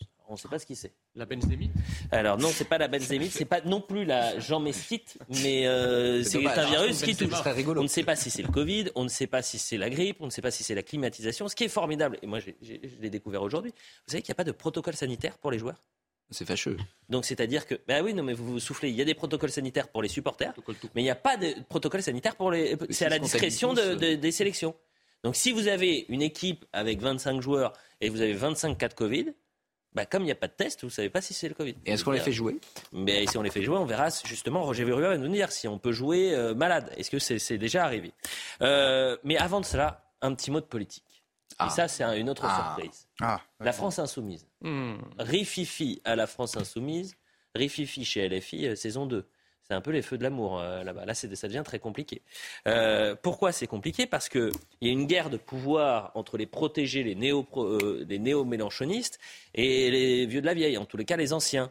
Et c'est pas, ça se passe mal parce que l'organigramme est en train de se construire autour de la nouvelle les nouveaux lieutenants de, Jean de Jean de, Jean-Luc Mélenchon. On savait qu'il était insoumis. Et Alexis Corbière a quand même lâché une bombe en disant j'ai un, radical désaccord avec la, nouvelle direction euh, LFI. Rififi à la LFI, explication Elodie Huchard. Ça tangue au sein de la France insoumise et pour deux raisons. D'abord pour la nouvelle direction du parti. Il y a une semaine, samedi euh, dernier, la France insoumise avait son assemblée représentative. Le but, c'était de renouveler les instances. Alors il y a euh, dix ateliers qui ont été euh, mis en place, qui sont largement renouvelés. Manuel Bompard, qui fait figure de nouveau coordinateur du parti. Oui, mais Mathilde Panot, présidente du groupe, temporisait en milieu de semaine. Pour l'instant, il n'est pas officiellement désigné. Quand le sera-t-il? De quelle manière? Pour l'instant, tout cela est flou, mais certains déjà montent au créneau. C'est le cas par exemple d'Alexis Corbière ou d'Éric Coquerel qui ne comprennent pas pourquoi il ne faut pas euh, partie des nouvelles instances dirigeantes. Clémentine Autain qui depuis déjà de nombreux mois déplore le manque euh, de démocratie au sein euh, de son parti. Alors attention, il y a encore deux organes à mettre en place au sein du parti. C'est le cas de la représentation parlementaire et du conseil politique qui sera décidé en janvier. Il faudra voir à ce moment-là qui effectivement est bien mis de côté. Et puis le deuxième souci pour la France insoumise, c'est l'interview d'Adrien euh, Quatennens. Autant sa sanction d'être radié du groupe pendant euh, quatre mois faisait plus ou moins l'unanimité au sein du parti, mais son interview a fait grincer des dents et un certain nombre de femmes, notamment du parti, se sont exprimées sur les réseaux sociaux. Sarah Legrain qui dit pas en mon nom, Manon Aubry qui ajoute comme beaucoup, je ressens un profond malaise face aux interviews d'Adrien Quatennens après une condamnation pour violence conjugale. On ne va pas à la télévision pour minimiser ou contextualiser en dévoilant le passé de la victime. Cela va à l'encontre de notre combat féministe. Adrien Quatennens, qui est donc en théorie est radié pour quatre mois, mais il l'a dit, il pourrait revenir dès le mois de janvier à l'Assemblée nationale en tant que député non inscrit. À ce moment-là, on verra quel accueil lui est réservé, certes par son groupe, mais aussi par les écologistes, par exemple comme Sandrine Rousseau, qui ont clairement demandé sa démission. 23h16 sur CNews, on est toujours en, direct et on est ensemble jusqu'à minuit. Je le dis aux téléspectateurs qui nous rejoignent, on jongle sur l'actualité du week-end et aussi euh, le temps fort, c'est ce qui va se passer demain avec l'équipe de France. Et dans un instant, on sera avec Roger, Rua, médecin du sport, spécialiste et qui était avec l'équipe de France de basket. si je ne m'abuse, et qui va nous dire si c'est grave ou, ce fameux virus. Mais avant de parler du virus dans l'équipe de France, il y a peut-être un petit virus chez la France insoumise, parce que là, c'est tendu. Quel regard vous portez sur cette actualité C'est un vrai régal. C'est quoi C'est un vrai régal. Pourquoi vous dites ça bah, jamais la, se réjouir des, la France insoumise est, des un. Est, un, parti qui incarne un courant qui est, que je combats. D'accord euh, Je pense que la France insoumise, c'est le, le, parti de la trahison de la France. Et euh, comme tous ces mouvements qui trahissent leur propre pays, bah, ils finissent toujours par se disloquer. Voilà, je pense que l'avenir de la France insoumise, euh, c'est euh, effectivement euh, d'avoir un, un, électorat, enfin d'être un parti identitaire arabo-afro-musulman mais le problème, c'est qu'à un, un moment, cet électorat voudra ressembler Voudra, voudra, que ses dirigeants lui ressemblent. Et donc toute la classe dirigeante de LFI aujourd'hui, qui est majoritairement blanche, sera dégagée un jour ou l'autre par l'électorat qui voudra que, que, la, qui, que, que, ça, son sommet ressemble à sa base. Voilà. Alors, si on peut parler. Alors, je, je, je, pense surtout que ça montre une conception très rigide de la politique parce qu'en fait, on purge le parti des éléments contestataires et, et au final, on a une vision. En fait, si tu n'es pas d'accord avec moi, bah, tu pars, sinon il faut que tu sois d'accord avec moi. Au final, effectivement, ils se tirent une balle dans le pied ici. On n'a pas une analyse fine de la situation et c'est pas comme ça qu'on construit un parti fort. Donc, effectivement, là, c'est une erreur de leur part, à mon sens. Alors, après, il faudra voir ce qu'il en est. Est-ce que Alexis Corbière et les autres qui ont été évincés vont rester ensuite au sein de la NUPES Est-ce qu'ils vont constituer un groupe d'opposition? Bon, ça, ce sera, à voir, mais, mais en tout cas, c'est pas bien joué de leur part. En fait, ce qu'il faut bien comprendre, c'est qu'il y a un... Au-delà des, je dirais ce que Jean Messia a dit, c'est-à-dire sur l'évolution sociologique de l'électorat, et même à vrai dire aussi peut-être d'une partie des militants euh, de la France insoumise, je pense aussi qu'on arrive à la fin d'un cycle. En tout cas, on est peut-être en train d'arriver à la fin d'un cycle, c'est peut-être la fin du mélanchonisme. Et c'est aussi pour ça que ça bouge. Il faut quand même ramener ça à cette politique politicienne. Jean-Luc Mélenchon, en 2000, en 2000 euh, après, en 2008, je crois, vous savez, il quitte la gauche dite gauche républicaine, gauche mmh, classique, pour mmh, faire son propre parti politique. Il se présentera trois fois aux élections, 2012, 2017, 2022. Il va avoir il va y aller tout seul. Hein. Et il a construit, c'est ça qui est important de comprendre pour comprendre les faits. Ici, il a construit son parti quasiment, quasiment tout seul, en tout cas sur sa personnalité. Il a donc une mainmise depuis plus de dix ans ah. sur cet appareil. Et pour la première fois, il donne des signes de relâchement. Alors, on dit que c'est parce qu'il est fatigué. Euh, on dit qu'il envisage de, passer la main. Alors là, semble-t-il, ce serait euh, Manuel Bompard. Manuel Bompard hérite de cet appareil parce que Jean-Luc Mélenchon le veut, parce que c'est son premier. son bras droit, c'est celui qui a récupéré le siège de Jean-Luc Mélenchon. Et, euh. et, voilà. et on arrive justement où cette culture politique propre de Jean-Luc Mélenchon, qui est une culture politique typique d'une de, certaine gauche radicale, on va dire, mm. assez autoritaire hein, sur le plan du parti, mm. eh bien, euh, Manuel Bompard a la même conception, et je vous dis d'ailleurs les mots de Manuel Bompard, le vote n'est pas forcément mm. l'alpha et l'oméga de la démocratie. La nouvelle génération qui arrive derrière, et ceux qui sont plus élargis, notamment vers Europe Écologie Vert, etc., essayent de en tous les cas, ils n'arrivent pas à se coordonner et c'est très intéressant de voir ce qui est en train de se passer à la France insoumise. Malheureusement, on est pressé et, euh, le docteur Rua n'a pas beaucoup de temps. Merci d'être avec nous, euh, docteur Rua. On continue de jongler sur les actualités dans Soir Info Week-end comme euh, et j'espère qu'on le fait aussi bien qu'un Kylian Mbappé avec un ballon de foot. pourquoi vous êtes avec nous, docteur? Parce que il y a un virus chez les Bleus. Euh, il y a, euh, et on va voir euh, peut-être l'infographie qui nous montrera tous les, les joueurs qui sont aujourd'hui en difficulté. vous aviez déjà deux joueurs essentiels pour la demi-finale qui étaient absents parce que malades, Adrien Rabiot et Chouameni. Et le virus s'est un peu propagé. Vous avez Upamecano, Coman, Varane et Konaté maintenant qui sont touchés par ce fameux virus. Est-ce qu'on peut, déjà, quel regard le médecin que vous êtes porte sur ce virus? Est-ce que vous, vous imaginez qu'il y a un loup? Oh non, je pense que les, joueurs semblent, semblent souffrir, d'après ce qu'on sait, de, de, signes de, de virose hivernale, avec le nez qui coule, mal à la gorge, un petit peu de fièvre, un petit peu de, de courbature. Bon, c'est assez banal pour, euh, pour l'époque, donc je pense pas qu'il y ait un loup. Alors, on ne sait pas quel type de virus, parce qu'il n'y a pas de tests qui ont été faits. Et c'est pour ça que je vous dis, est-ce qu'il y a un loup? Évidemment, docteur, parce que vous me dites, euh, ils ont des syndromes un peu euh, viraux, euh, ils ont le nez qui coule, ils ont de la fièvre, ils sont bloqués au lit. Pardonnez-moi, ça s'appelle ces deux dernières années, ça s'appelle parfois le Covid. Ça s'appelle parfois le Covid, mais ça s'appelle parfois aussi la grippe, parfois, et d'autres viroses. Donc maintenant qu'on est sorti un petit peu de, de, la panique de la Covid, on peut à nouveau faire face aux viroses hivernales sans être dans l'angoisse totale. Donc là, ils ont ces signes, ils vont récupérer probablement sans traitement parce que ont, ce sont des sportifs de haut niveau en, plein, en, pleine, en pleine forme, donc euh, leurs défenses immunitaires sont les meilleures possibles et ils, sont, ils ont un staff euh, médical qui les suit à la seconde tous les, tous les jours depuis un mois. Donc je, pense qu'il n'y a pas de souci majeur et que l'état de forme qu'ils auront demain à 16h, bah, ça va être aussi lié à toute la préparation physique qu'ils ont engrangée depuis un mois. Mmh. Donc pas simplement par cette, petite virus qui peut les ennuyer un petit peu, qui a pu euh, euh, faire naître. Roger Rua, pardonnez-moi de vous couper, mais je sais que vous êtes euh, un médecin qui a été proche, par exemple, de, grands clubs, et notamment dans le basket, et notamment l'équipe de France. Bon, est-ce que vous avez déjà suivi pendant plusieurs semaines tout un groupe on sait que là, on arrive au bout de cette, cette épopée. D'ailleurs, c'est exceptionnel. Euh, ces joueurs peuvent entrer dans l'histoire. Moi, demain, euh, euh, j'ai de la fièvre. Je peux vous dire que si, même si j'ai 42 fièvres, je vais dire attendez les gars, tout va bien, je suis en pleine forme. Bon, je suis un peu fatigué, peut-être que je suis un peu fiévreux, mais ça va. Mais j'ai qu'une envie, c'est de la jouer. Mais est-ce qu'on peut être à 100% C'est ça que je veux vous dire. Est-ce qu'on peut jouer, pardonnez-moi, à 60, 70% de ses capacités? Alors, pas, pas pour ce, genre d'athlète. Hein. Jouer à 60% de capacité pour ce genre d'athlète, c'est ne pas jouer. Non, non, ils, doivent jouer à, quasiment 100%, même avec des signes un petit peu euh, de fatigue comme ils ont pu l'avoir. C'est vrai que quand on est en sortie, entre guillemets, avec une équipe de France, on suit les joueurs euh, pendant un mois, matin et soir, la nuit, etc. On les connaît parfaitement bien et on sait euh, quels sont les signes qui peuvent être ennuyeux ou pas ennuyeux et, on sait et en accord avec eux, on, dit euh, je peux jouer ou je ne jouerai pas en fonction de cet état de forme. Mmh. Donc ça, c'est tout, tout le mécanisme du travail d'un staff médical sur un mois de compétition. Eh bien, écoutez, merci beaucoup, docteur Rua. Ça vous inquiète pas, donc vous êtes plutôt rassuré. Vous nous rassurez, ils seront en forme demain, vous êtes sûr hein?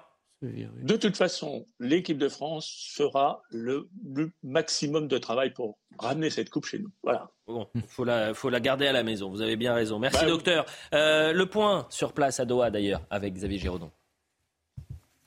Des bonnes nouvelles pour l'équipe de France devant un parterre fourni de journalistes, 300 photographes, caméramans et journalistes du monde entier pour voir le dernier entraînement des champions du monde à la veille de ce match face à l'Argentine. Ils étaient tous sur le pont, Konaté, Varane, ceux qui étaient à l'isolement, Kingsley Coman qui allait mieux mais qui n'était pas encore à 100%. Eh bien tous ont participé à la séance, y compris Chouameni et Théo Hernandez. Ça veut dire, ça veut dire qu'a priori demain ce sera le 11 type de Didier Deschamps avec Loris dans les buts, avec Raphaël Varane bien sûr en, en défense et les trois devant, euh, Olivier Giroud dans l'axe, Kylian Mbappé à gauche et Ousmane Dembélé à droite. On espère juste que ce satané virus laissera tranquille les Bleus pour qu'ils soient au niveau d'une grande finale dans cette course à la troisième étoile Argentine-France. Ce sera demain et ce sera bien sûr à suivre toute la journée sur CNews.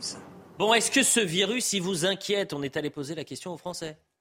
Votre réponse ça va, ça va, bah, ça va bien passer ou pas? Bah, Je croise des doigts pour eux quand même. De toute façon, c'est l'équipe est déjà bien remaniée avec les absents, donc euh, c'est pas deux trois absents en plus qui font qu'on peut pas gagner.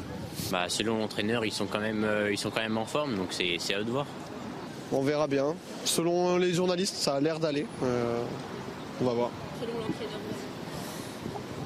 On verra bien selon la, la composition. On espère que ça va pas se propager. Ça va être dur avec Messi, mais je pense que la France va gagner. Mbappé va montrer qu'il est le meilleur joueur du monde. Je sens qu'on est plutôt inquiet hein, quand même, mais on croise les doigts. Euh, Didier Deschamps lui a posé la question, c'est un génie. C'est toujours. Alors lui, pour le coup, il faudrait, je sais pas, euh, il faudrait que McKinsey aille le voir pour comprendre comment on communique, parce que c'est la parfaite communication. Langue de bois, mais pas désagréable non plus. Jouer ou parler, il faut choisir. Hein. On fait en sorte de gérer euh, au mieux dans la, la tranquillité par rapport aux différentes situations qui ne sont pas similaires. Mais il y aura des données aujourd'hui, évidemment, j'en aurai euh, ce soir et puis jusqu'à demain euh, pour faire en sorte de d'être prêt pour ce grand match qui nous attend. Poker face. Incroyable. On peut rien dire. Je ne sais pas ce que ça veut dire. vous, pouvez l'écouter dix fois, Didier Deschamps, vous ne savez pas ce qui se passe. C'est un avenir en politique. Bon, bah, ah, en tous les cas, moi, je, vraiment, on ne va pas parler euh, foot euh, et, ballon rond trois heures, mais je pense que Didier Deschamps doit euh, évidemment rester en équipe de France, mais doit s'occuper de l'équipe de France pour les JO 2024, la génération plus jeune. C'est important, on veut la médaille d'or pour les JO de Paris. Comme c'est un magicien, en 6 ans, il a eu 4 finales. Je ne sais pas comment il fait. C'est Harry Potter. La publicité, on revient dans un instant. On parlera d'une actualité un peu plus lourde euh, la publicité, puisqu'il y avait une manifestation euh, des habitants à Vaux-en-Velin. Vous savez qu'il y a eu ce drame et cet incendie qui a fait un bilan, qui a un bilan très lourd avec, qui a fait 10 morts et, dont 5 enfants. Donc il y, avait les, habitants qui se sont mobilisés aujourd'hui, on en parlera. Et puis ensuite, on changera un peu d'actualité, on reviendra sur demain avec le déplacement d'Emmanuel Macron. Les Français, tiens, c'est qui vos chouchous du côté de l'équipe de France? Je vous poserai toutes ces questions. A tout de suite sur CNews pour la suite de Soir Info Week-end. 23h30 sur CNews. On, euh, on est toujours ensemble euh, pour euh, la suite de Soir Info Week-end avec Laura-Alice Bouvier, Benjamin Morel, Nathan Dever, Pierre Gentillet et Jean Messia. Le point sur l'information et ensuite on va parler de Vaux-en-Velin et cette colère qui monte du côté des habitants. Taraneh Ali Dosti, célèbre actrice iranienne, a été arrêtée dans son pays. Militante des droits des femmes, elle a notamment soutenu le mouvement de contestation qui soulève l'Iran depuis quatre mois. L'actrice de 38 ans avait dénoncé le 8 décembre l'exécution par pendaison de Morsen Shekari. Depuis la mi-septembre, des milliers d'Iraniens et une quarantaine d'étrangers ont été arrêtés et plus de 2000 personnes inculpées. En France, la circulation des trains est légèrement perturbée ce week-end. Demain, une trentaine de TGV sur 650 seront supprimés, essentiellement sur la côte atlantique, en raison d'un mouvement social des aiguilleurs de la SNCF, mais aussi d'un mouvement local des conducteurs. Sur le reste du réseau, le trafic sera quasi normal.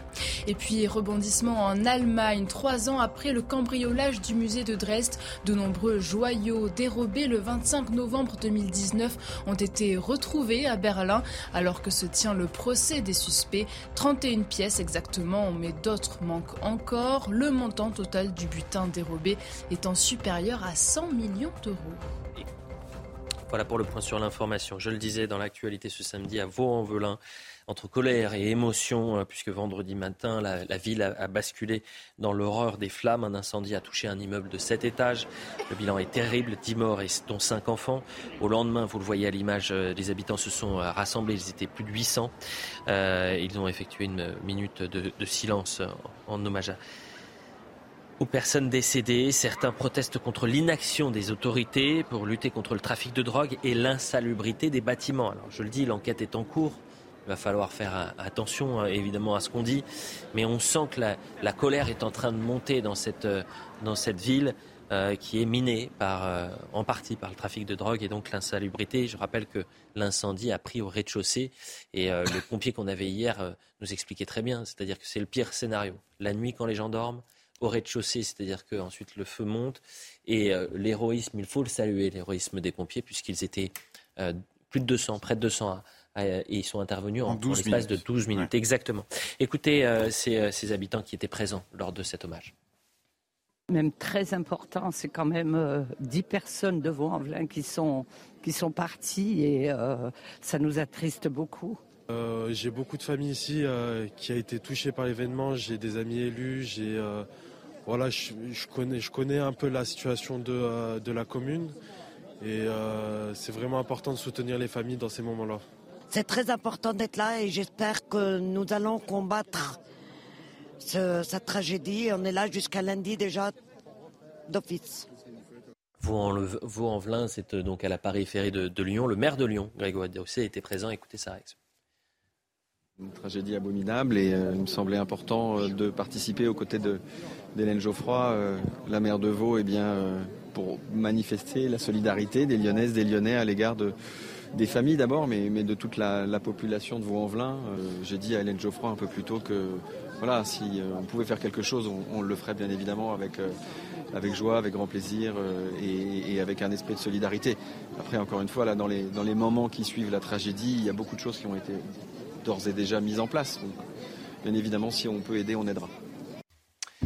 Jean Messia, vous vouliez réagir oui, c'est une, tragédie euh, terrible et effectivement, c'est avec beaucoup d'émotion que j'ai appris la, mort de personnes, notamment d'enfants. Euh, c'est quelque chose qui, qui, est terrassant, dévastateur euh, pour les familles, bon, qui, elles, porteront ce deuil pendant longtemps. Là, on va en parler l'espace d'un plateau et puis après, ce sont les familles qui porteront ce deuil. Donc effectivement, je m'associe à leur douleur. Hein. le fait est que maintenant que l'hommage aux familles a été rendu, la piste euh, criminelle semble être privilégiée. Euh, on a quand même un faisceau de témoignages qui attestent que cet immeuble était squatté depuis des années, que régulièrement il y avait des départs de feu dans les boîtes aux lettres, sur des matelas qui étaient entreposés dans le hall, etc. Donc voilà, c'est une situation, encore une fois, de, comment dirais-je, d'invasion migratoire sur le long terme qui, qui a enracaillé cette ville et qui l'a laissé aux mains des mm. trafiquants, etc. Alors évidemment, dans, euh, cette, euh, dans ce drame, euh, beaucoup d'immigrés aussi sont morts, mais vous savez, les, les, les, ordures font pas dans le détail, les ordures criminelles ne font pas dans le détail, mm. et il faut lutter contre cette criminalité qui a tué encore une fois euh, de la manière la plus ferme. je crains. Bah, prenons énormément de précautions parce que l'enquête ah, est en cours, je le dis, une enquête pour dégradation volontaire ayant entraîné la mort. On va écouter cet élu. Faire attention parce qu'il a été présenté sur les réseaux sociaux comme un habitant lambda. Euh, mais c'est un élu euh, de l'opposition qui va interpeller justement la, la, maire et ses, et ses conseillers de manière assez virulente. Voilà ce qu'il a dit. C'était hier. Écoutez. Nous savons exactement où sont les points de deal. Pourquoi on attend qu'il y, a des morts pour réagir? Donc pour tous ceux qui me parlent de deuil, moi je vous dis, ce n'est pas un accident au hasard. Il y a déjà eu des, problèmes comme ça. ils ont déjà fait des feux dans des cabanes. C'est interdit. On a laissé faire. Madame la mère, Madame Geoffroy ne fait rien avant Vlin pour ça. Elle ne fait rien. Alors c'est un témoignage qui est très rude parce que euh, pour le coup euh, et Julien Drey et François Calfon euh, hier qui sont socialistes et la mère est socialiste connaissent Madame Geoffroy et disaient que quand même elle, était intervenue régulièrement justement pour demander plus de moyens afin d'aider cette population qui est dans la grande difficulté. Et c'est la triple peine, c'est-à-dire qu'ils sont dans des quartiers défavorisés, ben, ils sont touchés par l'insalubrité et par le trafic de stupéfiants. Et, et aujourd'hui ils se, se, sont réveillés entourés par les flammes. Laura Alice. Oui, alors c'est vrai que j'ai pas de mots pour décrire l'horreur de cette situation et je m'associe également à la douleur des victimes. Euh, on ne sait pas effectivement où en est l'enquête, donc on ne sait pas quelle est la raison euh, exacte mm. de, cette, euh, de ce drame. Simplement, ça a permis de mettre en lumière quand même malgré tout un gros problème de trafic de drogue qui se développe énormément dans les petites villes et les villes moyennes aujourd'hui en France. Ce qui montre encore une fois qu'on a des villes qui sont, et des quartiers qui sont laissés en déshérence et dont on ne s'occupe pas. C'est bien le problème ici, que ce drame soit dû à ça ou pas.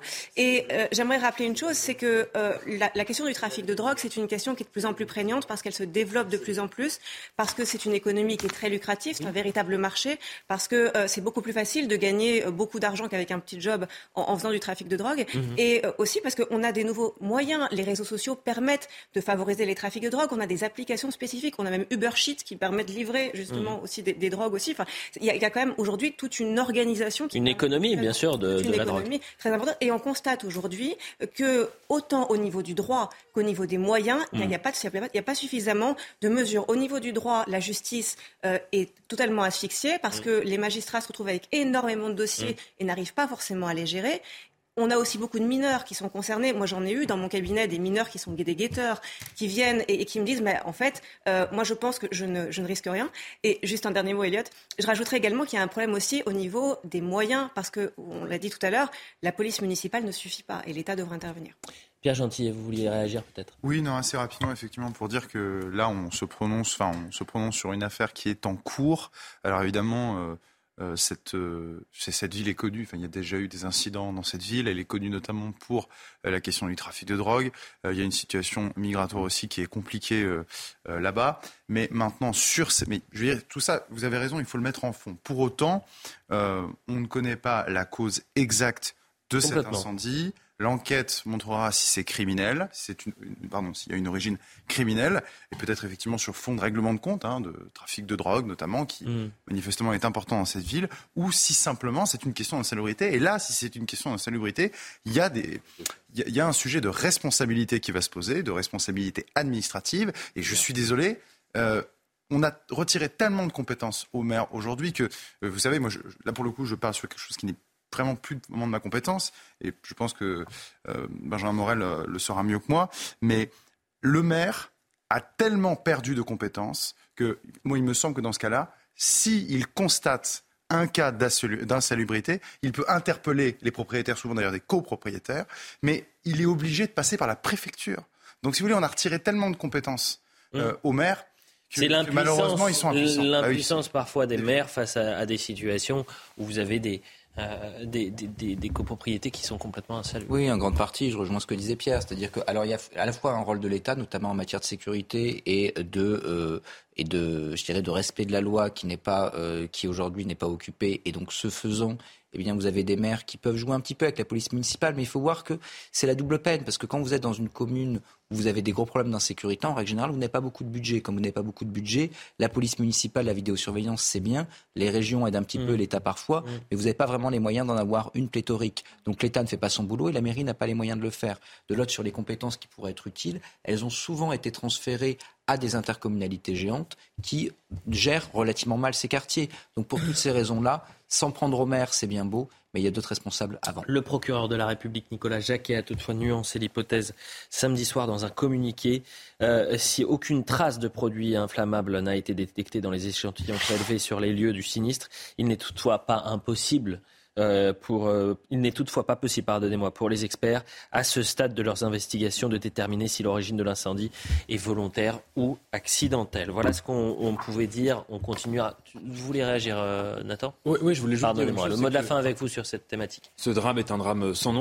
Et en effet, je voulais aussi. Et saluons, saluons l'héroïsme des pompiers. ils étaient 200 mobilisés hier. Exactement. Saluer leur héroïsme, autant que dire mes condoléances aux, aux victimes, à leurs familles, enfin aux familles des victimes on verra les origines immédiates de, ce drame. Mais ce qui m'a interpellé, j'ai lu énormément de témoignages des habitants de ce quartier qui concernaient pas nécessairement la cause du départ de feu, ça on verra avec l'enquête, c'est une procédure, mais qui concernaient les conditions de vie dans, ce quartier, qui manifestement est, aujourd'hui parasité de plus en plus par le trafic de drogue. Et là, moi j'aimerais dire une chose, c'est que je trouve que les, politiques, au sens très large du terme, je ne parle pas de la mairie, n'en font pas assez. manquent d'imagination même de, dans leur manière de lutter contre le trafic de drogue. Et ils ont toujours les mêmes solutions qui sont des solutions qui ne servent à rien, qui sont juste du travail de Sisyphe, interpeller et arrêter les guetteurs. Le lendemain matin, le guetteur est remplacé par un autre. Pareil pour les points de deal. C'est-à-dire quand vous harcelez les points de deal, il va 10 mètres plus loin, c'est voilà.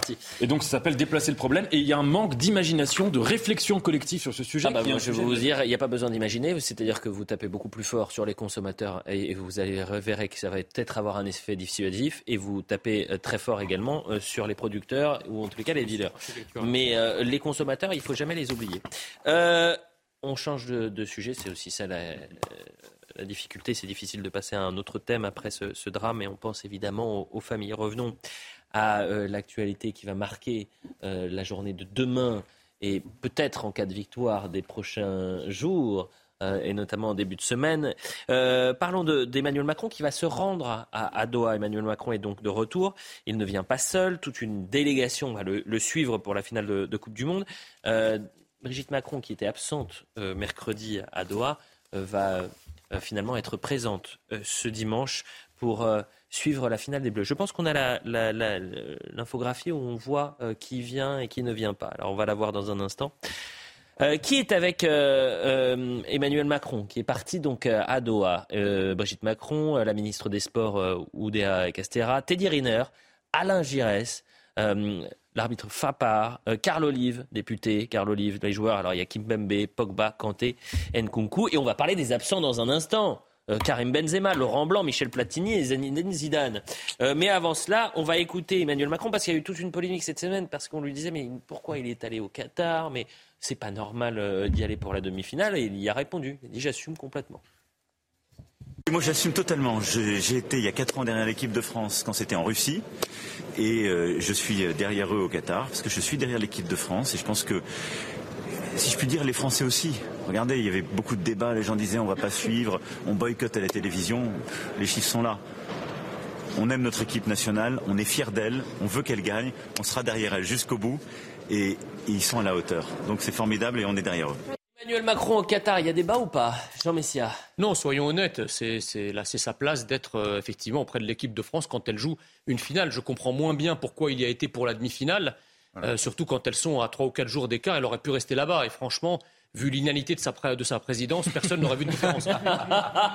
Alors déjà, non mais vous vouliez lui mettre un scud, parce que, excusez-moi, il avait raison d'aller à demi. Bah, il attendez, aurait pu mais- faire le quart de et- finale et- aussi. mais, Vous euh, allez commencer à, à mais- regarder son bilan carbone Il pendant y justement bah, la- l'em- l'empreinte carbone Non, mais voyage, son c'est- empreinte carbone, c'est- Mais Sandrine, Rousseau sortait sortait de ce Mais c'est corps. plus- c'est même plus une empreinte carbone, c'est la tête de la King Kong. Bon, débat ou pas alors Emmanuel Macron à Doha depuis euh, qu'il a fait le, déplacement pour euh, la demi-finale, il avait fait cette promesse. France va en demi-finale, je vais au Qatar. Chose promise, chose due. Nathan Dever. Je trouve qu'il a, eu- qu'il a eu raison d'y aller et que ce serait malhonnête de lui reprocher d'être allé au Qatar, sachant que plus de 20 millions de Français ont vu la demi-finale. Jean Malhonnête dit, Messia. Une remarque claire quand même, c'est que ce qui est très intéressant, c'est qu'au début du mondial, il y avait beaucoup de débats en France sur Ah, le boycott. Et il y avait beaucoup de gens qui disaient voilà. Et, et à, Ah. mesure que la, France a fait des bons scores, bah oui. on a vu une sorte de dépolitisation totale, ce qui en dit très long sur, si vous voulez, l'inconstance d'une partie de l'opinion. Mais- Et peut-être Ouais. d'ailleurs, il s'agit de l'électorat d'Emmanuel Macron, qui est un électorat qui n'est pas forcément très si j'avais un peu de temps à perdre, Nathan, je- vous savez ce que je ferais? J'essayerais de chercher qui a appelé au boycott et qui, depuis le début du mondial, est en train de tweeter en disant Ah, c'est formidable, bravo aux Marocains, bravo à l'équipe de France, etc. J'aimerais m'amuser à, à faire ça. Regardez sur cette séquence, parce que euh, on avait un président qui nous disait Le sport n'est pas politique. Vous allez me dire si c'est le fan de foot qui euh, euh, parle ou si c'est le président de la République qui a bien compris qu'il y avait peut-être un, un moyen de, de rassembler un peu les Français autour de cet événement. Regardez, c'était dans les vestiaires euh, mercredi. La photo d'arrière-plan pris est.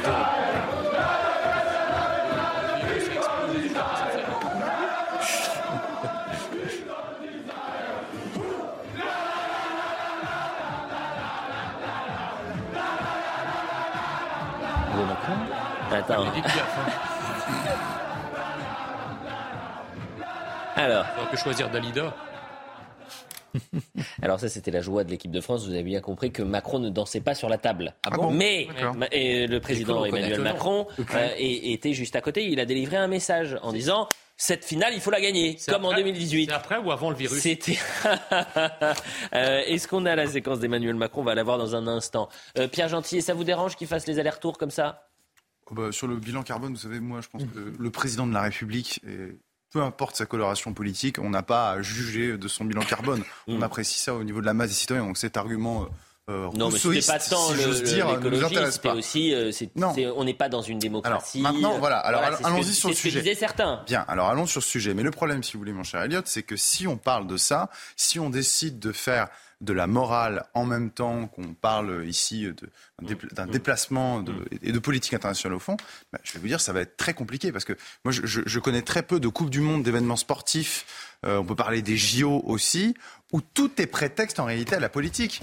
Et puis, pardon. euh, on parlait tout à l'heure euh, de- d'Emmanuel Macron, je crois. Lui, c'est quand même le champion du monde de la récupération politique. Souvenez-vous, il y a quelques semaines, il y a un mois ou deux, pour une certaine affaire Lola, il fallait surtout pas faire de la récupération. Là, je, je note pour un autre sujet, euh, qui est sans doute moins grave, euh, là, il a aucun scrupule à faire de la récupération. En plus, c'est tellement surjoué, si vous voulez, cette séquence qu'on verra sans doute, euh, où euh, il s'adresse aux joueurs dans un français Oh. un peu relâché, faussement, faussement cool, Mais pourquoi et, et qui en réalité traduit, rabat-joie. mais parce que ça traduit non, parce que ça traduit l'insincérité du personnage. Son seul défaut, c'est qu'il aime Ça tradu- Non, ça traduit l'insincérité du Ce que personnage. dit Pierre est vrai, c'est qu'il y Ah. a chez Emmanuel Macron une esthétique du cool qui est exactement la même que chez Obama. Ce sont des gens qui ont fait les meilleures du universités, qui sont, euh, qui sont pas du tout populos Mais- et qui essayent de se la jouer. Je parle des contrats, Nathan. etc. Alors qu'ils sont pas. Certes, Nathan, mais je- rabat-joie. mais- je plaisantais pour l'OM, vue évidemment, grand club, on embrasse ça les marche Marseillais. plutôt bien. C'est-à-dire qu'il y a un ciblage des messages. Souvenez-vous de McFly et Carlito.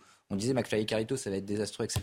En réalité, il vise une cible. Cette cible, il la touche. Il a compris que l'information fonctionnait en silo. Et donc, électoralement, ça fonctionne pas si mal, même si je suis, je suis d'accord avec il y vous. aura un grand. Avant de partir, je Un veux juste que Elodie, parce que Elodie Huchard, euh, notre journaliste, ah, on est euh, revoyé cette séquence dont, Ah oui, celle dont on parlait. celle dont on parlait. Emmanuel Macron dans le vestiaire, c'est le mercredi. Et vous avez gagné. Dimanche, on est là, et vous la gagnez une fois encore,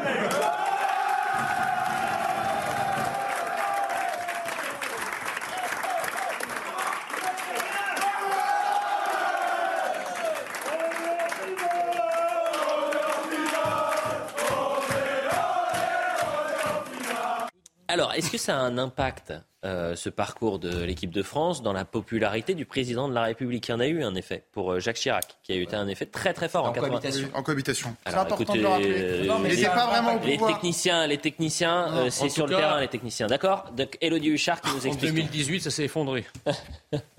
Oui, mais il y a une affaire. Emmanuel Macron pourra-t-il compter sur un effet sur sa cote de popularité en cas de victoire de l'équipe de France? Eh bien, rien n'est si sûr parce que quand on regarde euh, ce qui s'est passé lors des précédentes finales, un seul a bénéficié euh, d'un effet massif en faveur de sa popularité, c'est Jacques Chirac en 1998. Sa popularité fait un bond de 18 points entre mai et août. On est quand même sur une période qui couvre plus que la Coupe du Monde. En revanche, par exemple, lors de la victoire à l'Euro, eh bien, Jacques Chirac perd 3 points de popularité quand on regarde ce qui s'est passé euh, en 2018 pour euh, Emmanuel Macron. Il perd deux points entre juin et juillet. Et puis surtout, il y a après l'affaire Benalla qui explose, qui fait que le président de la République n'a pas beaucoup de temps pour se réjouir. Alors qu'est-ce qu'il en sera si les Bleus l'emportent dimanche soir? Eh bien, de toute façon, s'il y avait un effet positif en faveur du chef de l'État, qu'on a vu notamment dans les vestiaires, qui s'est déplacé pour la demi-finale, qui sera aussi à Doha pour la finale, il va falloir s'attendre à ce que cet effet rebond ne soit que très temporaire. À partir du mois de janvier. Il va falloir reparler des retraites, d'une réforme qui va crisper des manifestations qui sont déjà euh, prévues avec le contexte aussi de risque de coupure d'électricité et d'inflation. Nul doute que la joie ne sera que de courte durée. Une joie de courte durée. Très rapidement, on va regarder parce qu'il y a eu un sondage très sympa sur euh, bah, qui sont les chouchous euh, pour euh, les Français du côté de nos Bleus. Eh, eh bien, c'est Griezmann qui truste la première place. C'est le joueur préféré des Français. Vous avez également Mbappé en deuxième position, Olivier Giroud, Hugo Loris et les autres joueurs. alors, évidemment, je ne sais pas s'il y avait la possibilité de mettre Didier Deschamps. Moi, mon chouchou, c'est Didier, Deschamps. C'est aucun. Mais pourquoi aucun? Premier. Quoi? Aucun. Aucun, 27%. Oui, et alors? C'est celui-là, alors chouchou. Mais il joue quel poste, aucun? Bon, moi, c'est Didier Deschamps. C'est qui votre chouchou, euh, Jean Messia? Giroud. Giroud. Hmm. pourquoi? Je sais pas, je trouve qu'il a un jeu modeste et brillant. Ah, ok. Pierre Gentillet. Giroud. Giroud aussi. Nathan Dever. Je, Alice. J'ai vu que le chouchou des enfants, c'est Mbappé. Alors je pense que j'ai une âme d'enfant parce que moi j'aime bien Mbappé. Benjamin Morel, c'est lequel votre préféré? Moi j'aime bien Griezmann, je le trouve assez sympathique. Eh bien Antoine Griezmann. Et bon, hein Didier Deschamps. Merci Didier Deschamps. Et sur le terrain, tiens, sur les terrains. Rafael Nadal. J'aime beaucoup Karim Benzema. bon, non. Euh, Kylian, Kylian, Mbappé, évidemment. Magnifique, Kylian. Euh, écoutez, c'est déjà terminé. Et on va, on va finir cette émission sur euh, les pronostics des Français. C'est eux qui ont toujours raison. Vous savez qu'il y a 70 millions de, pronostics euh, pour le match de demain. Euh, je vous remercie. Vous avez vu, on a traité de tous les sujets ce soir. Vraiment, on a essayé de balayer toute l'actualité. On l'a fait dans la bonne humeur et avec euh, aussi de la profondeur. Donc merci à tous les cinq, je remercie toutes les équipes techniques en, régie. Vous pouvez revoir bien sûr cette émission sur cnews.fr. Demain, dispositif exceptionnel sur CNews pour euh, couvrir cette finale euh, de la Coupe du Monde France-Argentine. Je ne vous donnerai pas de pronostic parce que je ne peux pas porter la poisse pour cette équipe de France. Et vous, vos pronos, c'était quoi? On se quitte sur ça et on se dit à demain. Tous les joueurs sont là. Euh, L'Argentine, c'est une belle équipe avec euh, bah, évidemment Messi. Mais la France a toutes les chances pour gagner. Euh, victoire de la France 3-2, triplé d'MAP, doublé de Messi. Bah, ce serait bien qu'on gagne. 2-1 pour la France. On a nos chances de gagner quand même, oui. Petit 2-2. 2-2 et ça se finit au tir au but. On y croit pour demain. Hein. Je dirais 2-1, je sais pas encore trop pour qui. Peut-être la France, j'espère. ça va être dur avec Messi, mais je pense que la France va gagner. Mbappé va montrer qu'il est le meilleur joueur du monde. Bah oui, on espère gagner, pourquoi pas On reporte la deuxième fois. Allez les Bleus Hey, it's Danny Pellegrino from Everything Iconic. Ready to upgrade your style game without blowing your budget? Check out Quince. They've got all the good stuff, shirts and polos, activewear and fine leather goods, all at 50 to 80% less than other high-end brands. And the best part? They're all about safe, ethical, and responsible manufacturing. Get that luxury vibe without the luxury price tag. Hit up quince.com slash upgrade for free shipping and 365 day returns on your next order. That's quince.com slash upgrade.